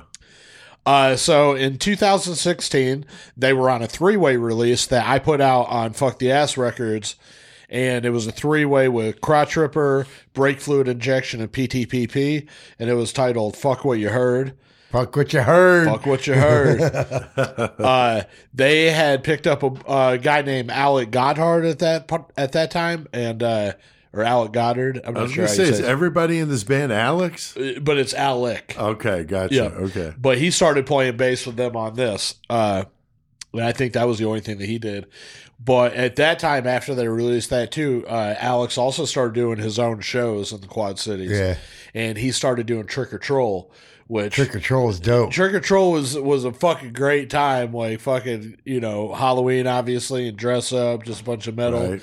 Uh, there was a great mayhem story that came out of that with Chris, who got escorted back to the club by the by the police cops, like- while he's bleeding with a bunch of fucking uh, wax in his car and beer and shit. Anyway, so Trick or Troll, that was a good time, fucking, and that was like Alex's contribution. It, it was cool at the time. Like there was a few of us. Uh, our buddy Fat Sean was up in fucking Belvidere doing porn fields, and I was doing the Heart of Illinois shows, and you know we were doing what we could to get shit going. And Greg and Murder Complex doing the Doing bloodshed. bloodshed. Yeah. Yeah. I mean, it was just a cool time at that time. Um, so 2017 comes around. Crotch Ripper did a split with Plague Bearer, and it was called Feast Upon the Lamb. Was- that was fucking badass. Yeah, that's what it did. Uh, they did something on that split that I always wanted to do on a split, and I never did, and I was fucking jealous of them. Where instead of like you have okay this band songs, then you have that band songs, they did one of each, and they fucking uh, ping ponged them off each other. So it's like Crotch Ripper, Plague Bearer, Crotch Right, Ripper, yeah. Plague Bearer. So I was like, that's a pretty cool idea. That is cool. And I had always wanted to do that, but I never got around to it. So so fuck them. That's cool. uh, in 2018, Crotch Ripper released an EP, and it was called "Don't Anger the Doom God." That was a fucking badass fucking Yeah, album. that's stomp, dude. Yeah, and fucking also, like I said, they played HOI, they played Heart of Illinois, they played the very first one. They played five in a row. So out of the six Heart of Illinois I put on, they played the first five. So that's, cool. fucking awesome coming down from the Quad Cities to do that. yeah. So now, t- 2022, this is seven years after the first full length Stalactite Country came out. This year, right now, and recently, they just released their second full length. Yeah. Trolls vs. Lizards. I mean, it's a fucking great album. Dude. Again, artwork by Brad Moore. We got the poster up here. in Yeah, the, post- poster, uh, the, studio. artwork's incredible. Um, and you know, Crotch is just a band that's like they're trolls, and they fucking been through some shit. And they go through some shit, and you never know like if they're going to be fucking present or coherent or what they're going to do. But you know, since 2009, they've been a name and a band in the That's scene. cool, man. And if there's if that ends up fucking you know dissipating and they do other shit, or if they don't, either way, I think Crotch Ripper's been a fucking pretty badass ride up to this point. So Hell yeah, dude. Very cool. Excellent. Well, we're going to play a little piece of that uh, interview you did with Alex. hell yeah. About a five minute clip of it. So here, check this out. I'm doing well, thank you. Hell yeah, fucking uh, Murder Metal Mayhem listeners, once again coming at you with a new fucking interview. Uh, this time I'm sitting down with the homie Alex McFarland from uh, various bands, most noticeably uh, Crotch Ripper in this area, probably. But uh, so, how you doing? Uh, I'm, I'm doing great, Joey. Thanks for having me. I'm glad to be talking to you and everyone that listens. It's really cool. Yeah, man. Um, obviously, in this interview, I'm going to talk Crotch Ripper, and obviously some of your other projects that you've done, you know, in more previous, in uh, more recent years. But whenever you started, were you doing a band like a musical band before Crotch Ripper? Many, many of them. Oh, okay. Yeah. That's what They up. weren't brutal metal or anything, but uh, I played in various like small jazz combos and like high school rock bands where, you know, even in elementary school we were banging on the drums and trying to play guitar and saxophone and piano Right. to like two or three of us. We'd always be jamming forever, dude. Yeah. It was the it was the thing to do, man. I love music, so No, that's awesome. This, since I met you, basically, you've been doing Crotch Ripper, so like that's how I knew initially. Uh, so yeah, I never really knew, but of course, obviously, I knew you did other instruments and stuff. Did the saxophone on the new Goremonger album for me. yeah, that was awesome. I like that track. Thanks for letting me do that. yeah, man. So, uh, all right. So since you was doing music before that, how did Crotch Ripper come about? That's a it's a long story. You got a little bit of time. Uh, Sure. All right, all right. So here's I was working at Best Buy. I was selling cameras, and my my now good buddy Andrew, he's selling printers, and so we're both like selling shit. And I come in there on my day off to get that employee discount, like top shelf metal record from Yeah, Best yeah. Buy, you know. And uh, I came in with a Nile shirt on, and uh, he was like, "Do you like that? Like, you like this shit?" And I was like, "Yeah, I do." No, no, I just wear the shirt. It's cool. Yeah. um, so I was listening to a bunch of uh, like Children of Bodom, Nile. Um, there was a band that was a Best Buy like exclusive. No, it wasn't ex- Best Buy exclusive, but it felt like it because I never Right. see it anywhere else. But it's pretty mainstream. A band called Torchbearer. Okay. Um, but anyways, so I was into like not the underground. I didn't even know the underground fucking existed. Like um, Nile was like the heaviest thing I'd ever heard at the time. So he's like, "Yo, um, you know, let's hang out. You know, drink some beers, um, do some other things, and listen to fucking metal and play video games." I was like, "Word, yeah, that sounds cool." So I go out to his house, and he's like playing the Internal Suffering and fucking uh, Lividity and every, you Yeah. know, just Infernal Revulsion and shit like that, uh, Immortal Suffering, and I'm just like, abhorrence. I'm like, what the fuck is this? and it, I was like on crack at that point after that, dude, because it was it was the coolest fucking evil, brutal shit I didn't even know existed that I fell in love with. So he got me turned into collecting CDs and shit. So I, I was um, then I started trying to make metal, and I was like playing it for him, and he's like, "You programmed the bass drum too fast. It's not nat. It's unnatural." I, was like, "Yeah, you can't be thundering that hard with a fucking bass, bro. yeah."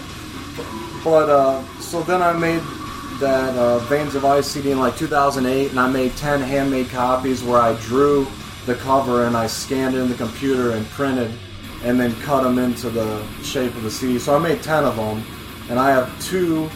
And there's a couple at a local record store in Carbondale, Illinois. They're probably still there Yeah. and a couple of the homies, and um, and then I was moving from Carbondale to uh, back home to the Quad Cities, and my boy Eric, uh, who's the vocalist of Crotch Ripper, when we were kids, we used to hang out and play music all the time, and he would always make the craziest sounds, like even just like reactions. He'd Yeah, just be like all the time, and I'm like, Eric, you got the this talent to make the noises, bro. Like I'm, I was playing him when I was doing with Veins of Ice. I was, I was like, you want to do something a little heavier, and so I started showing him some of the bands that I was getting into, like Lust of Decay and shit like that.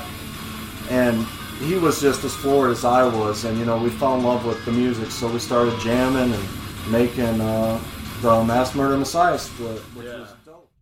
Oh, That's yeah. awesome, man. Very, very cool. And Alex, a super good dude. And so that was a great, uh, great segment there on those guys. And you'll be able to hear the full interview that Joey did with Alex uh, tomorrow after this episode comes out. On Friday will be May. I'm losing my track of days. Yeah, I can't fucking remember Yeah. what the hell I today think it'd be the 27th. Um, so yeah, so Friday, the day after this one comes out, the full interview you did with Alex from Crotch Ripper will be Fuck out yeah. there. All right, Chris, yeah. what's your uh, lost classic today? Uh, I'm going to 1994 to the self-titled uh, demo by Hemdale from Columbus. oh hell yeah! Fucking just like 13 tracks of just brutalness, dude. Like, Yeah, but yeah, no- 1994, fucking Hemdale. Seen them at fucking goddamn Lafayette Club that one year. Fucking, we were, I was, we were like 16, fucking Yeah. whatever. right. Yeah, dude. That's some old school heavy shit right there. Grind yeah. core, fucking gore. Fuck yeah, dude. Nice. Okay, very cool. Uh, what about uh, what have you been listening to, Joey, lately? What about you, man? Uh, actually, Did you tear up your list? I did. I tore up my list. But what I've been listening to is uh, today I was playing that esophageal, fucking craving delusions, brutal death metal, fucking super badass. Something else I've been listening to is this band called Massacred, and they got this new album out 2022 called Human Extermination. It's a really good fucking album. Uh, death metal elements, a little bit of thrash, a little bit of brutal death metal. But I was fucking sharing it because I was like, oh, hell yeah, this shit's fucking hard driving. And I didn't realize it, but fucking Craig from CDN Records, he's like, oh, yeah, that, I'm releasing that album here in a couple months. I was like, dude, that's fucking cool as shit. so I was jamming that. Um, in the car right now, I got what I would consider one of the top five heaviest albums of all time, and that's Devourment, Molesting the Decapitated, fucking Texas death metal, like Yeah. brutal as it fucking gets.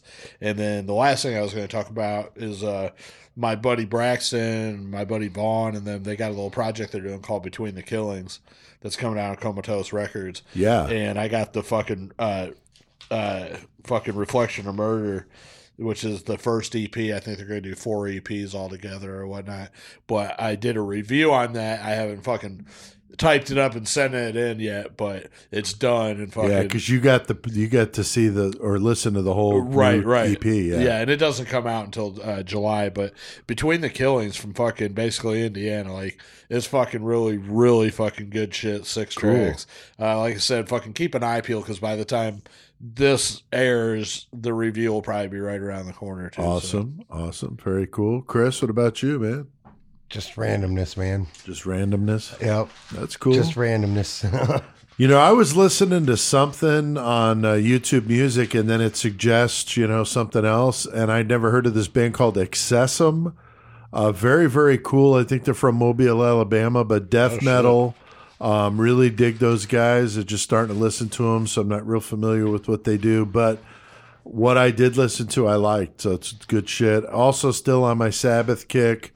Was doing some Dio era Sabbath, some Mob Rules and Heaven and Hell and shit. Uh, live Evil, the live one is really great. And then also today I was jamming some Dying Fetus because I picked this shirt and I'm like, you know what? That sounds good. Fuck yeah, it does. So I jammed some of that. All right, we've been talking about this bands. If you're in a band and you want us to check your stuff out, get a hold of us uh, either through our Facebook page or email me would be better at pete at murdermetalmayhem.com. There's no guarantee we're going to play it or do a review, but if we like it, we might. And we'll get a hold of you. Maybe we'll do an interview with you. So that would be awesome. So uh, send it in. That's the only way to know. And uh, if you want to go old school and send it in with a box of Pop Tarts, you know, you could do that. you. Right, exactly. Uh, Murder Metal Mayhem, P.O. Box 554, Heyworth, Illinois, 61745. Uh, throw a sticker in there too if you got some, because we'll put it on the table or now the door. Hell yeah, Because the table's almost full.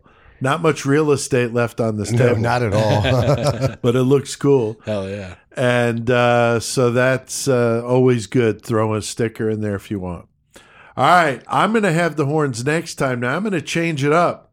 I have in the notes something different. I decided after Chris forged the way with doing a musician, I thought, you know, that would be kind of cool to do one myself. So Right. I'm going to do the probably my biggest influence uh, playing bass, uh, Geezer Butler, um, yeah. Black There you go, Sabbath. He's done some other things too, of course, namely Sabbath. But I'm going to talk about his influence on me as a bassist. Also, he wrote the lyrics for the most part of all of the Sabbath stuff and some really good lyrics at that. So uh, definitely going to do that one. Unfortunately, I don't think I can line up an interview with him. what? I bet you I- can get that in. uh, that would be interesting to try, but uh, but yeah, that uh, that would be an honor to talk to Geezer Butler. So that'll be cool, and that's a couple weeks away though because we got these bonuses coming up. right, right. Um, so next week there won't be a metal segment, and then the week after that we're doing uh, busting out the Manson family episode we did for our Patreon listeners. That'll So- be the week after next. Yeah, so those So of you you to haven't hear heard that. that. then you go. So if you are not a Patreon member in that 666 club, you should be, but if you're not, you haven't heard it yet. The Patreon subscribers, they Fuck know all about it. And we did that a few months ago, and that was a good one. So uh, Patreon, of course, only three bucks. So we link to that in the episode description if you want to join. We appreciate everybody that does because that helps us pay the bills over here. Let me give a little fucking info on a couple of fests coming up. Yeah, please. uh, being in metal segment right now, fucking, we got fucking uh, the Tampa Death Fest that we keep talking about, Yeah. Um, and that's you know the band Blasphemation that's been fucking sponsoring the fucking podcast all all all, All month, month. yeah. Um, but yeah, they got this fucking Tampa Death Fest and some of the bands that's playing on that. Uh, Animals Killing People, which is just fucking awesome band. They're headlining, and then Flesh Hoarder out of Texas. Flesh Hoarder, dude. I was, Uh, they got fucking was- Chemicals coming out there, also from Texas Thrash. We've seen them fucking Yep, plenty seen of them times. a couple times, yeah. Um, fucking Morbid Saints playing, Blistering Defilement. Them fucking dudes are sick. Cute and Cuddly Kittens, vilest Breed, uh, Rotted Remains, Carry On Curse. Just a lot of fucking really good bands playing Yeah. that. So fucking that's coming up in September. Fucking Tampa. Also coming up in September and fucking closer to our neck of the woods. Oh yeah. Full Terror Assault, and they fucking just Damn. dropped their third wave of announcements. And Wow. I'm just gonna name off some of the biggies and fucking Pig Destroyer, the big one, Suicidal Tendencies. Like holy yeah, fuck. that's a good one. Uh, Municipal Waste, Ghoul, Angelus Apatrida, which is fucking friends of the fucking podcast. Yeah, Yep, from that's Spain, first time in the U.S. First time in the US, So yep. dig those guys. Uh, Fucking Creep meet and those Death guys, from dude. That's gonna be Texas. great. Fucking them Yeah. dudes are sick. Uh, Skinless is playing again. Acid Witch, No Moss, Putrid Pile, fucking Sexual Atrocities, and then fucking I got plugged myself, but Goremonger. Hell yeah, dude! playing for the second time. Fucking Full Terror. This awesome. Year. Do So you know anyway, when yeah, you're playing yet? Uh, not sure when, but we will find out. Awesome. Probably right before Suicidal goes on. I I bet that's probably the truth, but yeah, that would be awesome. That'd be the spot. I would be right? like, oh fuck, here we go. Ah, That'd be the spot. Yeah, that's like the time when Low 12 played with Misery Index and Cannibal Corpse. It's Yeah. like, it's cool to play a show like that, but when you know what's going to come up after you, you're like, man, I better bring it to fuck tonight. Because, real. man, Wow, that new Misery Index, the drums are straight up ridiculous, Yeah. man. Adam Jarvis is so fucking good. Amazing. Great album. But yeah, that's cool, man. Full Terror Assault coming up the first weekend in, uh, was it the first or second? September. It's the seventh through the tenth. Yeah. Okay, seventh through the Yeah, tenth. So we'll be talking about it, I'm sure. But Yeah. but yeah, that was cool. They released another wave of the of the band, so Yep. that's killer. All right, well, guys, we have done plenty of metal tonight. So, Chris, what the fuck do we need to do now? Let's get a mayhem on, motherfuckers.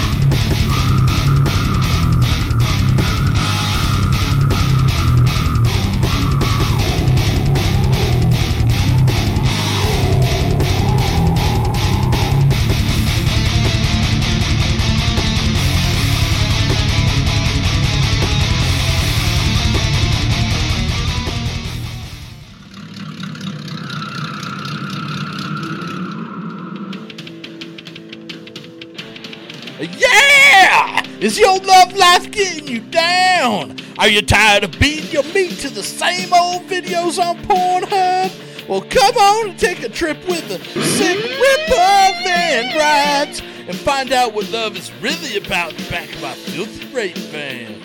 My girlfriend and I took a ride on Sick Ripper van rides, and it was awesome.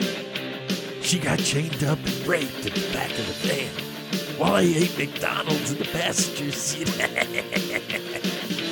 Sick Ripper even shot some video for us to have a lasting memory of the whole day. Thanks. Sick Ripper! Yeah, take a ride in white trash style with Sick Ripper Van Rides.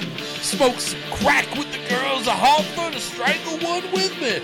We'll play at that bitch in my special garden. Fuck yeah! It was so wonderful. Finding a dead prostitute in Sick Ripper's garden. It felt so good to recycle. Let like cycle of life spread its wings. Yay! Woo! Just open up your window and scream out, Sick Ripper! Today, and I'll be there to pick you up for a ride you'll never forget. Now! Oh my fucking god! Wow, Sick Ripper's Sick Ripper classic. van rides. Wow, Joey, that's some good stuff there, man. So fucking funny. And then me and Michael Oh, as the callers. Michael's was real special. that so. shit is too much. Uh, before that, Crotch Ripper and the song Bloodbath featuring you, Joey. Some Yeah. Goremonger there. So Yep, very that was cool. off their Stalactite Cunt Shrine for the first album. Awesome. And that was a great job, Joey, talking about Alex Hell and yeah. Crotch Ripper and Hell just yeah. cool Alex stuff. a Little homie, piece of that interview. And the full interview tomorrow, you get to hear it all. So, yeah, listen cool. to it because it gets fucking pretty way out there. So if you like some weird shit, I, I got a little mayhem story. Too. oh hell yeah, Very cool. Well, we are in mayhem, and that's when we tell some stories if we've got some. And Joey and Chris, you guys both said you have a story. got a so little you wanna- something talking about share? Alex. I just wanted say it. Yeah, I just want to talk about uh uh when Alex came down here to do the fucking interview with Joey and shit. They came over to my house or whatever. Hang, we're hanging out, got a fire going. Went over Yeah. to the Shawback. They went Nation. over to the nation and shit. We're fucking hanging out, got a fire going, drinking beers. This uh uh Alex, he he had a few. He had a few. Next Oh, thing yeah. you know, he's Couple. laying down in my yard, dude. And I, I went inside, got him a blanket, just threw a blanket on because it was a little chilly and shit. Yeah. He just like trolling it out, dude. Just like Wow. he just like thanks, bro. Just laid there in the yard, covered You up. didn't for a piss in his bit. ear or anything. No, I did not piss in his ear. Passed Well, out next good. to the trash can. Yeah, he did. He's just living that troll life. Joey, what about you? I mean, the mayhem I was going to talk about. I'm going to talk about sibling rivalry for a second. now you got Good way to put it. I love it. You got Chris over here. Chris for three weeks, three podcasts, he ain't had no teeth, and he's been shut shut shut shut shut that. and now his brother Michael was so jealous of him that I came I came walking Oh, up to the nation today to get Chris for the podcast. Michael's sitting out front, fucking just looking miserable. Fucking pulls out a thing out of his mouth, just covered in blood. He had got fucking like a quarter of his teeth ripped out, the bottom fucking right half, because he's getting his fucking teeth pulled out of the bottom and getting them replaced. You know what I'm saying? So he's Oh, gonna wow. get dentures. So he's going through that. But I'm like, this motherfucker wants to be like Chris so bad. He don't want no teeth either. Oh, wants to be like his older brother. And He shit. didn't do it himself, though, did he? Not No, this time. That's, that's Chris- what my I didn't, grandfather I didn't, did. I didn't do it this time. No, Chris- I've only done two. Chris was his dentist for a while. Now we actually went to a real one, I guess. Right? My grandfather pulled his all his teeth out with a pair of pliers and Yeah. a fucking bucket and a bottle of whiskey. Hell Oh, yeah. yeah. and just fucking ripped them out. It was fucking crazy. Yeah, I was like, fuck all that. God damn. Brutal. All right. Well, we have got a good killer cage match tonight, guys. That's where we take 75 killers, 75 objects for them to fight with, and 15 variables to throw a little fun in there. And our listeners pick random numbers, and that's how we decide who's fighting and what they're fighting with. Fuck yes. Chris, what do we So want to tonight say we thank got you? Christy Grand, Gomo Wallbacon, and Rebecca Boomsock. So Oh, yeah. once again, Three familiar faces in there, good. so Oh, yeah. thank you guys. And we got a good one going down tonight, Joey. Who's fighting to the death? Dun,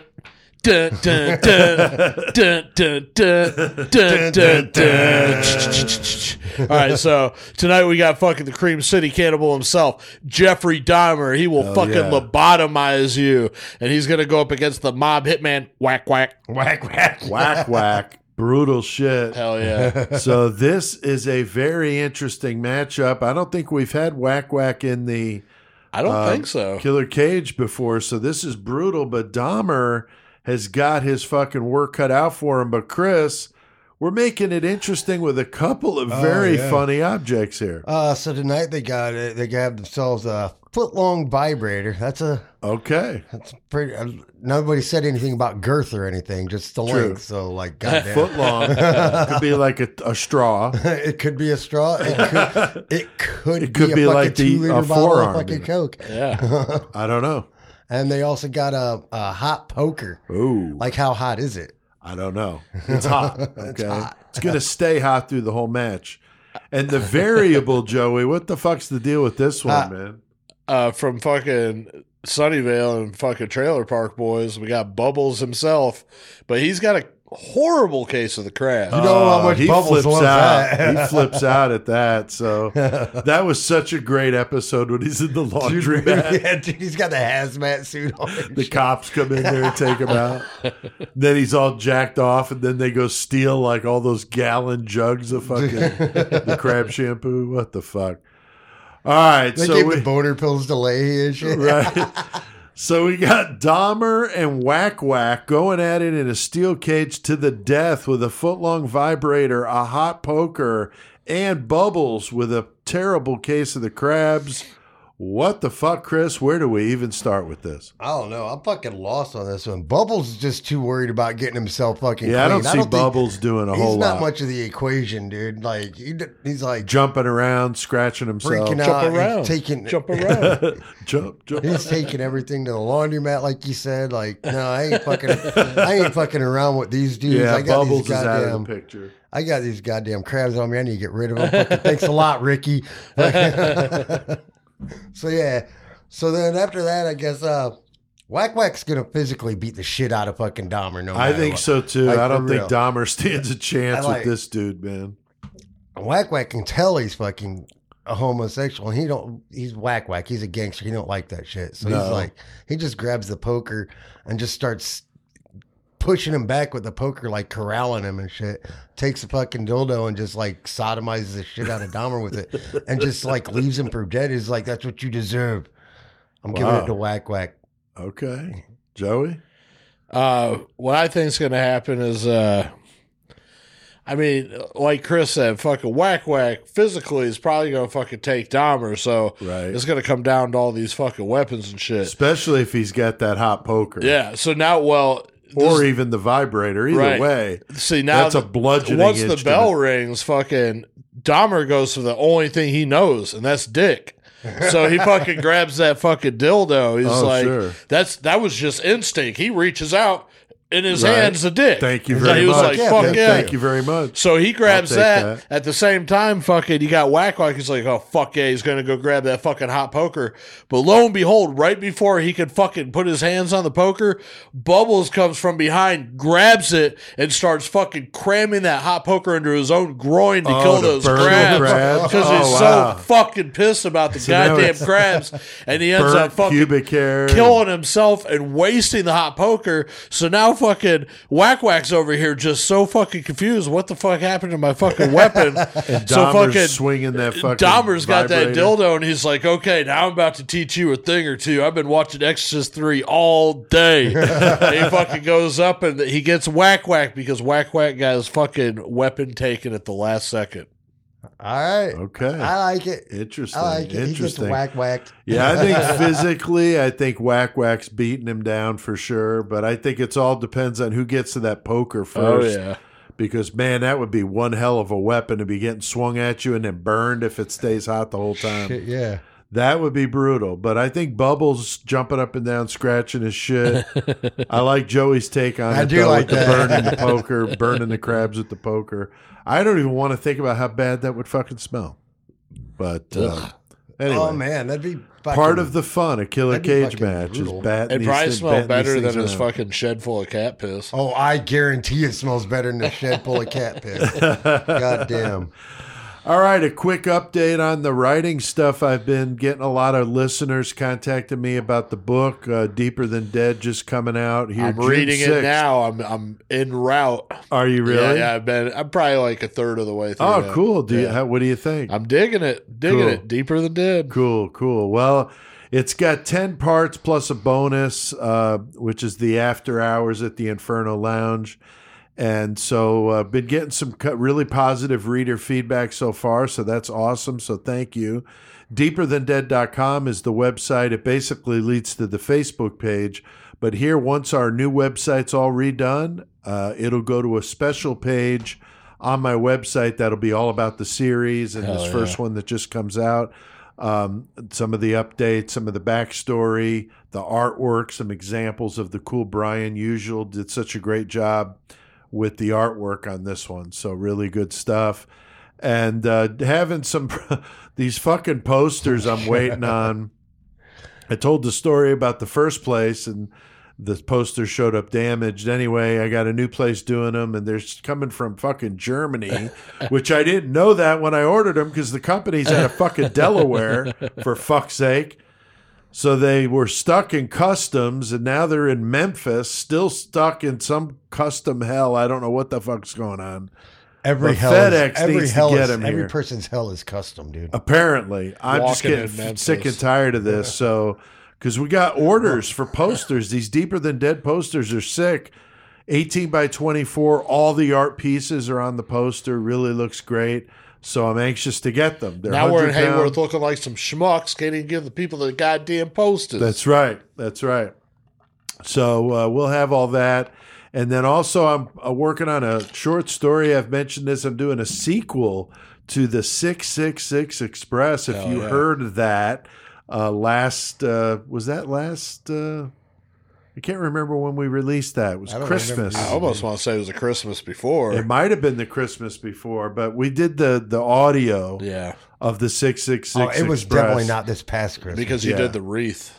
yeah. It did the wreath, the one before that. But the, and then didn't you bring it back last year though? I think I might have. Yeah, I Yeah. think I think you're right.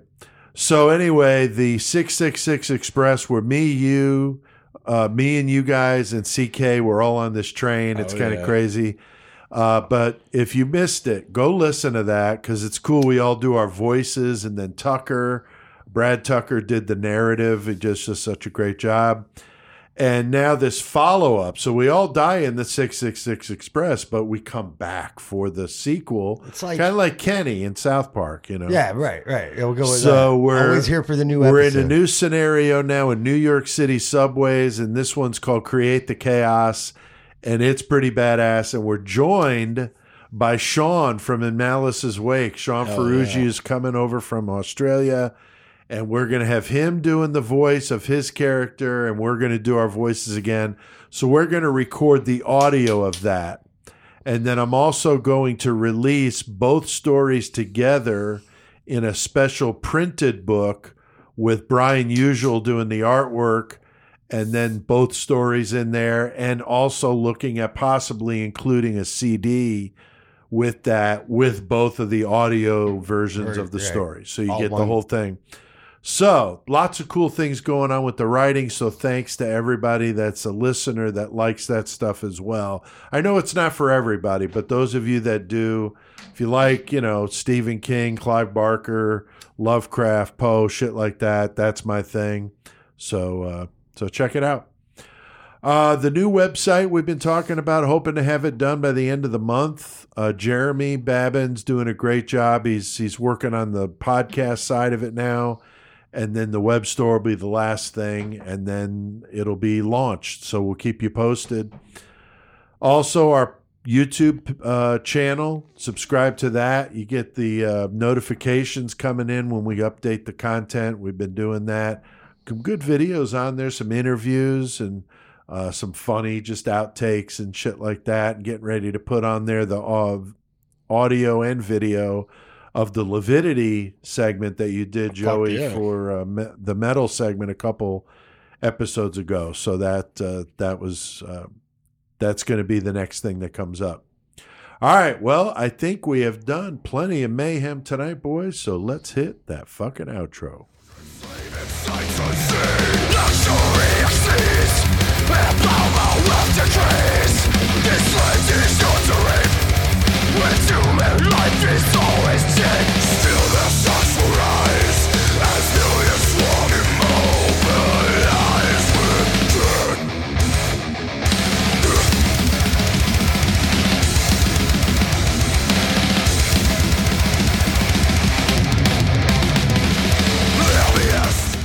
God Almighty, man! Misery yeah, Index, the new one, Complete Control. That was the song "Necessary Suffering." So fucking brutal. Fucking drums are insane. Adam Jarvis, man, I will. I watched the drum playthrough for not this album, the one before it. yeah. Oh my god! I mean, that's a treat to watch a drum th- playthrough that he does of one of his Dude. songs. I, I like watching like drum playthroughs a lot. Those are cool. It's like holy fuck! You watch them play like they're fucking they're double kick. It's, oh my god! Yeah, we and the watched blast one- beats and shit, dude. We watched one uh, for Angelus Apatrida, and he's a really good drummer. But Jenny, you know, she's not a metalhead, Right. and I was watching, and she was just like, "Holy crap!" Like I never realized like that's all what they're doing back there, and I'm like, Oh yeah. "Oh yeah, it's it. crazy." And this guy's good, but not on the level of like this Adam Jarvis Right. shit, like or that dude from Lust of Decay. What was that guy's name? Jordan Varela. Oh my Yeah. fucking god, man! Wow. Yeah, I got to stand like side stage at a Yeah. couple of those CIMs, and that was ridiculous, man. Wow. I seen a couple uh drum playthroughs. Uh, the dude from uh fucking Impin Annihilator, dude. Yeah. Oh my god, dude, he's insane too. Yeah, Uh, that's last cool. time fucking when Misery Index played Full Terror, like yeah, I just fucking sat back and watched Jarvis fucking Just Oh, go, it's dude. That's always been my thing, though. Like I watch drummers a lot. Yeah. I mean, it probably has a lot to do with like back in like the low 12 sedition days and shit. Right. I was basically Craig's roadie, so I was like watching him play drums all Right, the time. right. Dude. So like, yeah. I was all drums have been Take a to thing. it. Yeah, no, it's cool. I like watching the bass I can't play playthroughs it for, for like. Death. Yeah. Like always wonder like how does he do that? You know, and it's like, oh shit, that's how he's playing that. You know, it's kind of cool. You know. All right, well, that was wicked and uh, bumper music tonight, Joey. Who did we play? Played fucking Crotch Ripper, Misery Index, and Jungle Rot. Hell yeah. Chris, that metal segment yeah. intro music. Fucking Cry, Crysix always. I could tape. probably, dude. I can see it better, dude. Tomorrow, Chris. Tomorrow. Tomorrow, man. Uh, Murder Metal Mayhem intro music by Low Fucking 12, of course. Uh, thanks to all you guys listening. Oh, I wanted to mention that a listener sent a message, uh, an email to me and said, What song is that? You guys always say it's Low 12. Chris, what song is that that we play at the beginning of oh, every intro episode? song. That's fucking crawl space, dude. Hell yeah, Low 12, Crawl man. Space about John Wayne Gacy. When we started doing the show, we talked about what we were going to use, and I'm like, well, we know we can use all the low 12 stuff we want. So Chris is like, man, we ought to play Crawl Space. Crawl I'm like, Fuck dude. yeah, dude. That was definitely a staple in the low 12 show. So that's the song. If you're interested to hear the full song, it's out there. Uh, we actually had a fan did a video of that song that's on YouTube. If you want to watch that, it's kind of cool. All right, thanks to everybody out there listening. We keep seeing those numbers rolling in, and we just really appreciate Oh, that. yeah, and thank y'all. everything. I mean, you guys make this fun to do, and just keep telling your friends about it. Um, and you know, these last four years have been a blast, and we just genuinely enjoy doing this. I know you can tell that from listening, but there's no fakeness here. It's all legit, just having a good time. You're a bunch of fucking slaves. Chris, what about that first commenter there? Uh, we got Paul D'Angelo says, uh, I just heard about you from, from a friend at work and I can't stop listening now. I'm in Manchester, England, Hell and I've been a metal fan for 40 years. I love the way you discuss true crime and metal. The Denny episode was fucking great. Well, fucking thank you, Paul, dude. Hell Thanks yeah. for listening, man. Yeah, thanks, Paul. Uh, Joey, what about that second one? uh, Doris Jennings, 3453, said, I really like the episode you did on Megan Huntsman and also the one on Dirty Gertie. Both of them bitches need to ride in hell. Those commercials you guys do are really funny, and the karaoke shit is too. I listen to you from Phoenix, but I'm originally from El Paso. Oh yeah. El Paso, Illinois. I was or gonna say El Paso Texas? I is don't only like 20 Yeah, miles El. Paso's Didn't that it could far be, from- could yeah. be very far apart. but that's cool. Thank you, Doris. Uh, got one here, Alton with a 45. I like that. Commented, You guys are the best. I've been listening since 2019. Wow, that's cool. And you guys helped get me through the pandemic, laughing my ass off. That's really cool.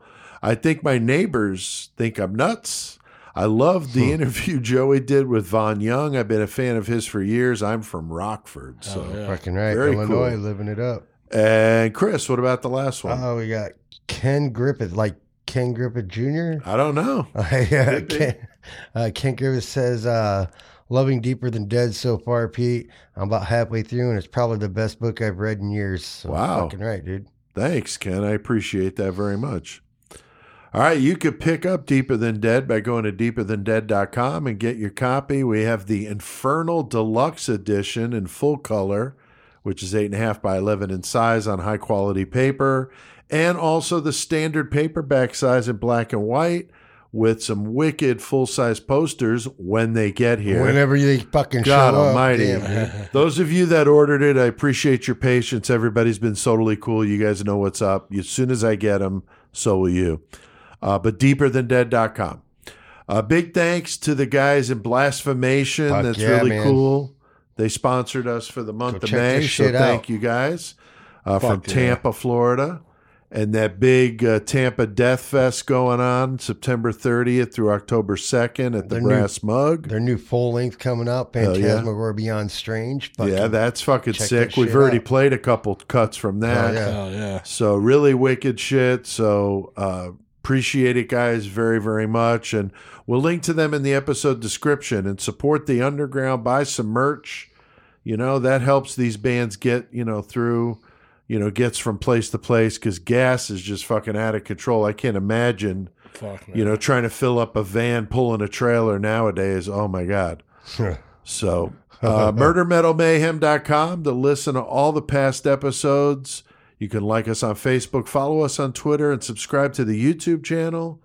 And on any platform you listen, if you can leave a comment or rate it or anything like that, it helps. help out, dude. So thank you very much. And you can support the show by going to patreon.com slash murder metal mayhem. Join that 666 club. get fucking episodes early. You get all the bonus content that we don't give to other people. That's right. And uh, you get discounts on merch and just $3 a month. That's all it is. And you can be a Patreon supporter, and we appreciate that for those of you that already do.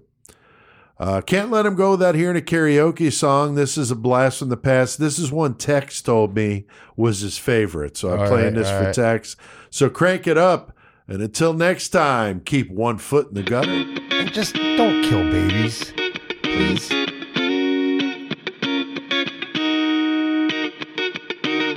I hopped off the plane at LAX with a dream in my cardigan. Welcome to the land of fame excess. Am I gonna fit in? Tripped in the cab, here I am for the first time. Look to my right and I see the Hayward sign. This is all so crazy. Everybody seems so famous. My tummy's turning and I'm feeling kinda homesick. Too much pressure and I'm nervous. And when the taxi man turned on the radio, a Kreator song was on. A Kreator song was on. A Kreator song was on. So I put my hands up to play my song. The butterflies fly away. I'm nodding my head like yeah. Moving my hips like yeah. Got my hands up to play my song. They know I'm gonna be okay. Yeah, it's a party in the USA. Yeah, it's a party in the USA. Into the club in my taxi cab, everybody's looking at me now. Like, who's that dude that's rocking kicks? He's gotta be from out of town. So hard with the boys not around me. It's definitely not a horn type party. Cause all I see are fucking posers. I guess I never got the memo. My tummy's turning and I'm feeling kinda homesick. Too much pressure and I'm nervous. And when the DJ dropped my favorite tune and a harlot song was on, a harlot song was on. A harlot song was on! So I put my hands up to play my song. The butterflies fly away. I'm not in my head like yeah. Moving my hips like yeah. Got my hands up, playing my song. You know they're gonna be okay. Yeah, it's a party in the USA. Yeah, it's a party in the USA. Feel like hopping on a flight. Back to my hometown tonight. tonight. Something stops me every time. Every fucking time. DJ plays my song and I feel alright. So I put my hands up to play my song. Butterflies fly away. I'm nodding my head like yeah. Moving my hips like yeah. My hands up to play my song. And now I'm gonna be okay. Yeah. It's a party in the USA. Yeah, it's a party in the USA. So I put my hands up, playing my song. Butterflies fly away. Nodding my head like yeah. Moving my hips like yeah. Got my hands up to play my song. And I'm gonna be okay. Yeah, it's a party in the USA. Yeah, it's a party in the USA. Fuck yeah, three years. Murder Metal Mayhem. Mother, mother, man.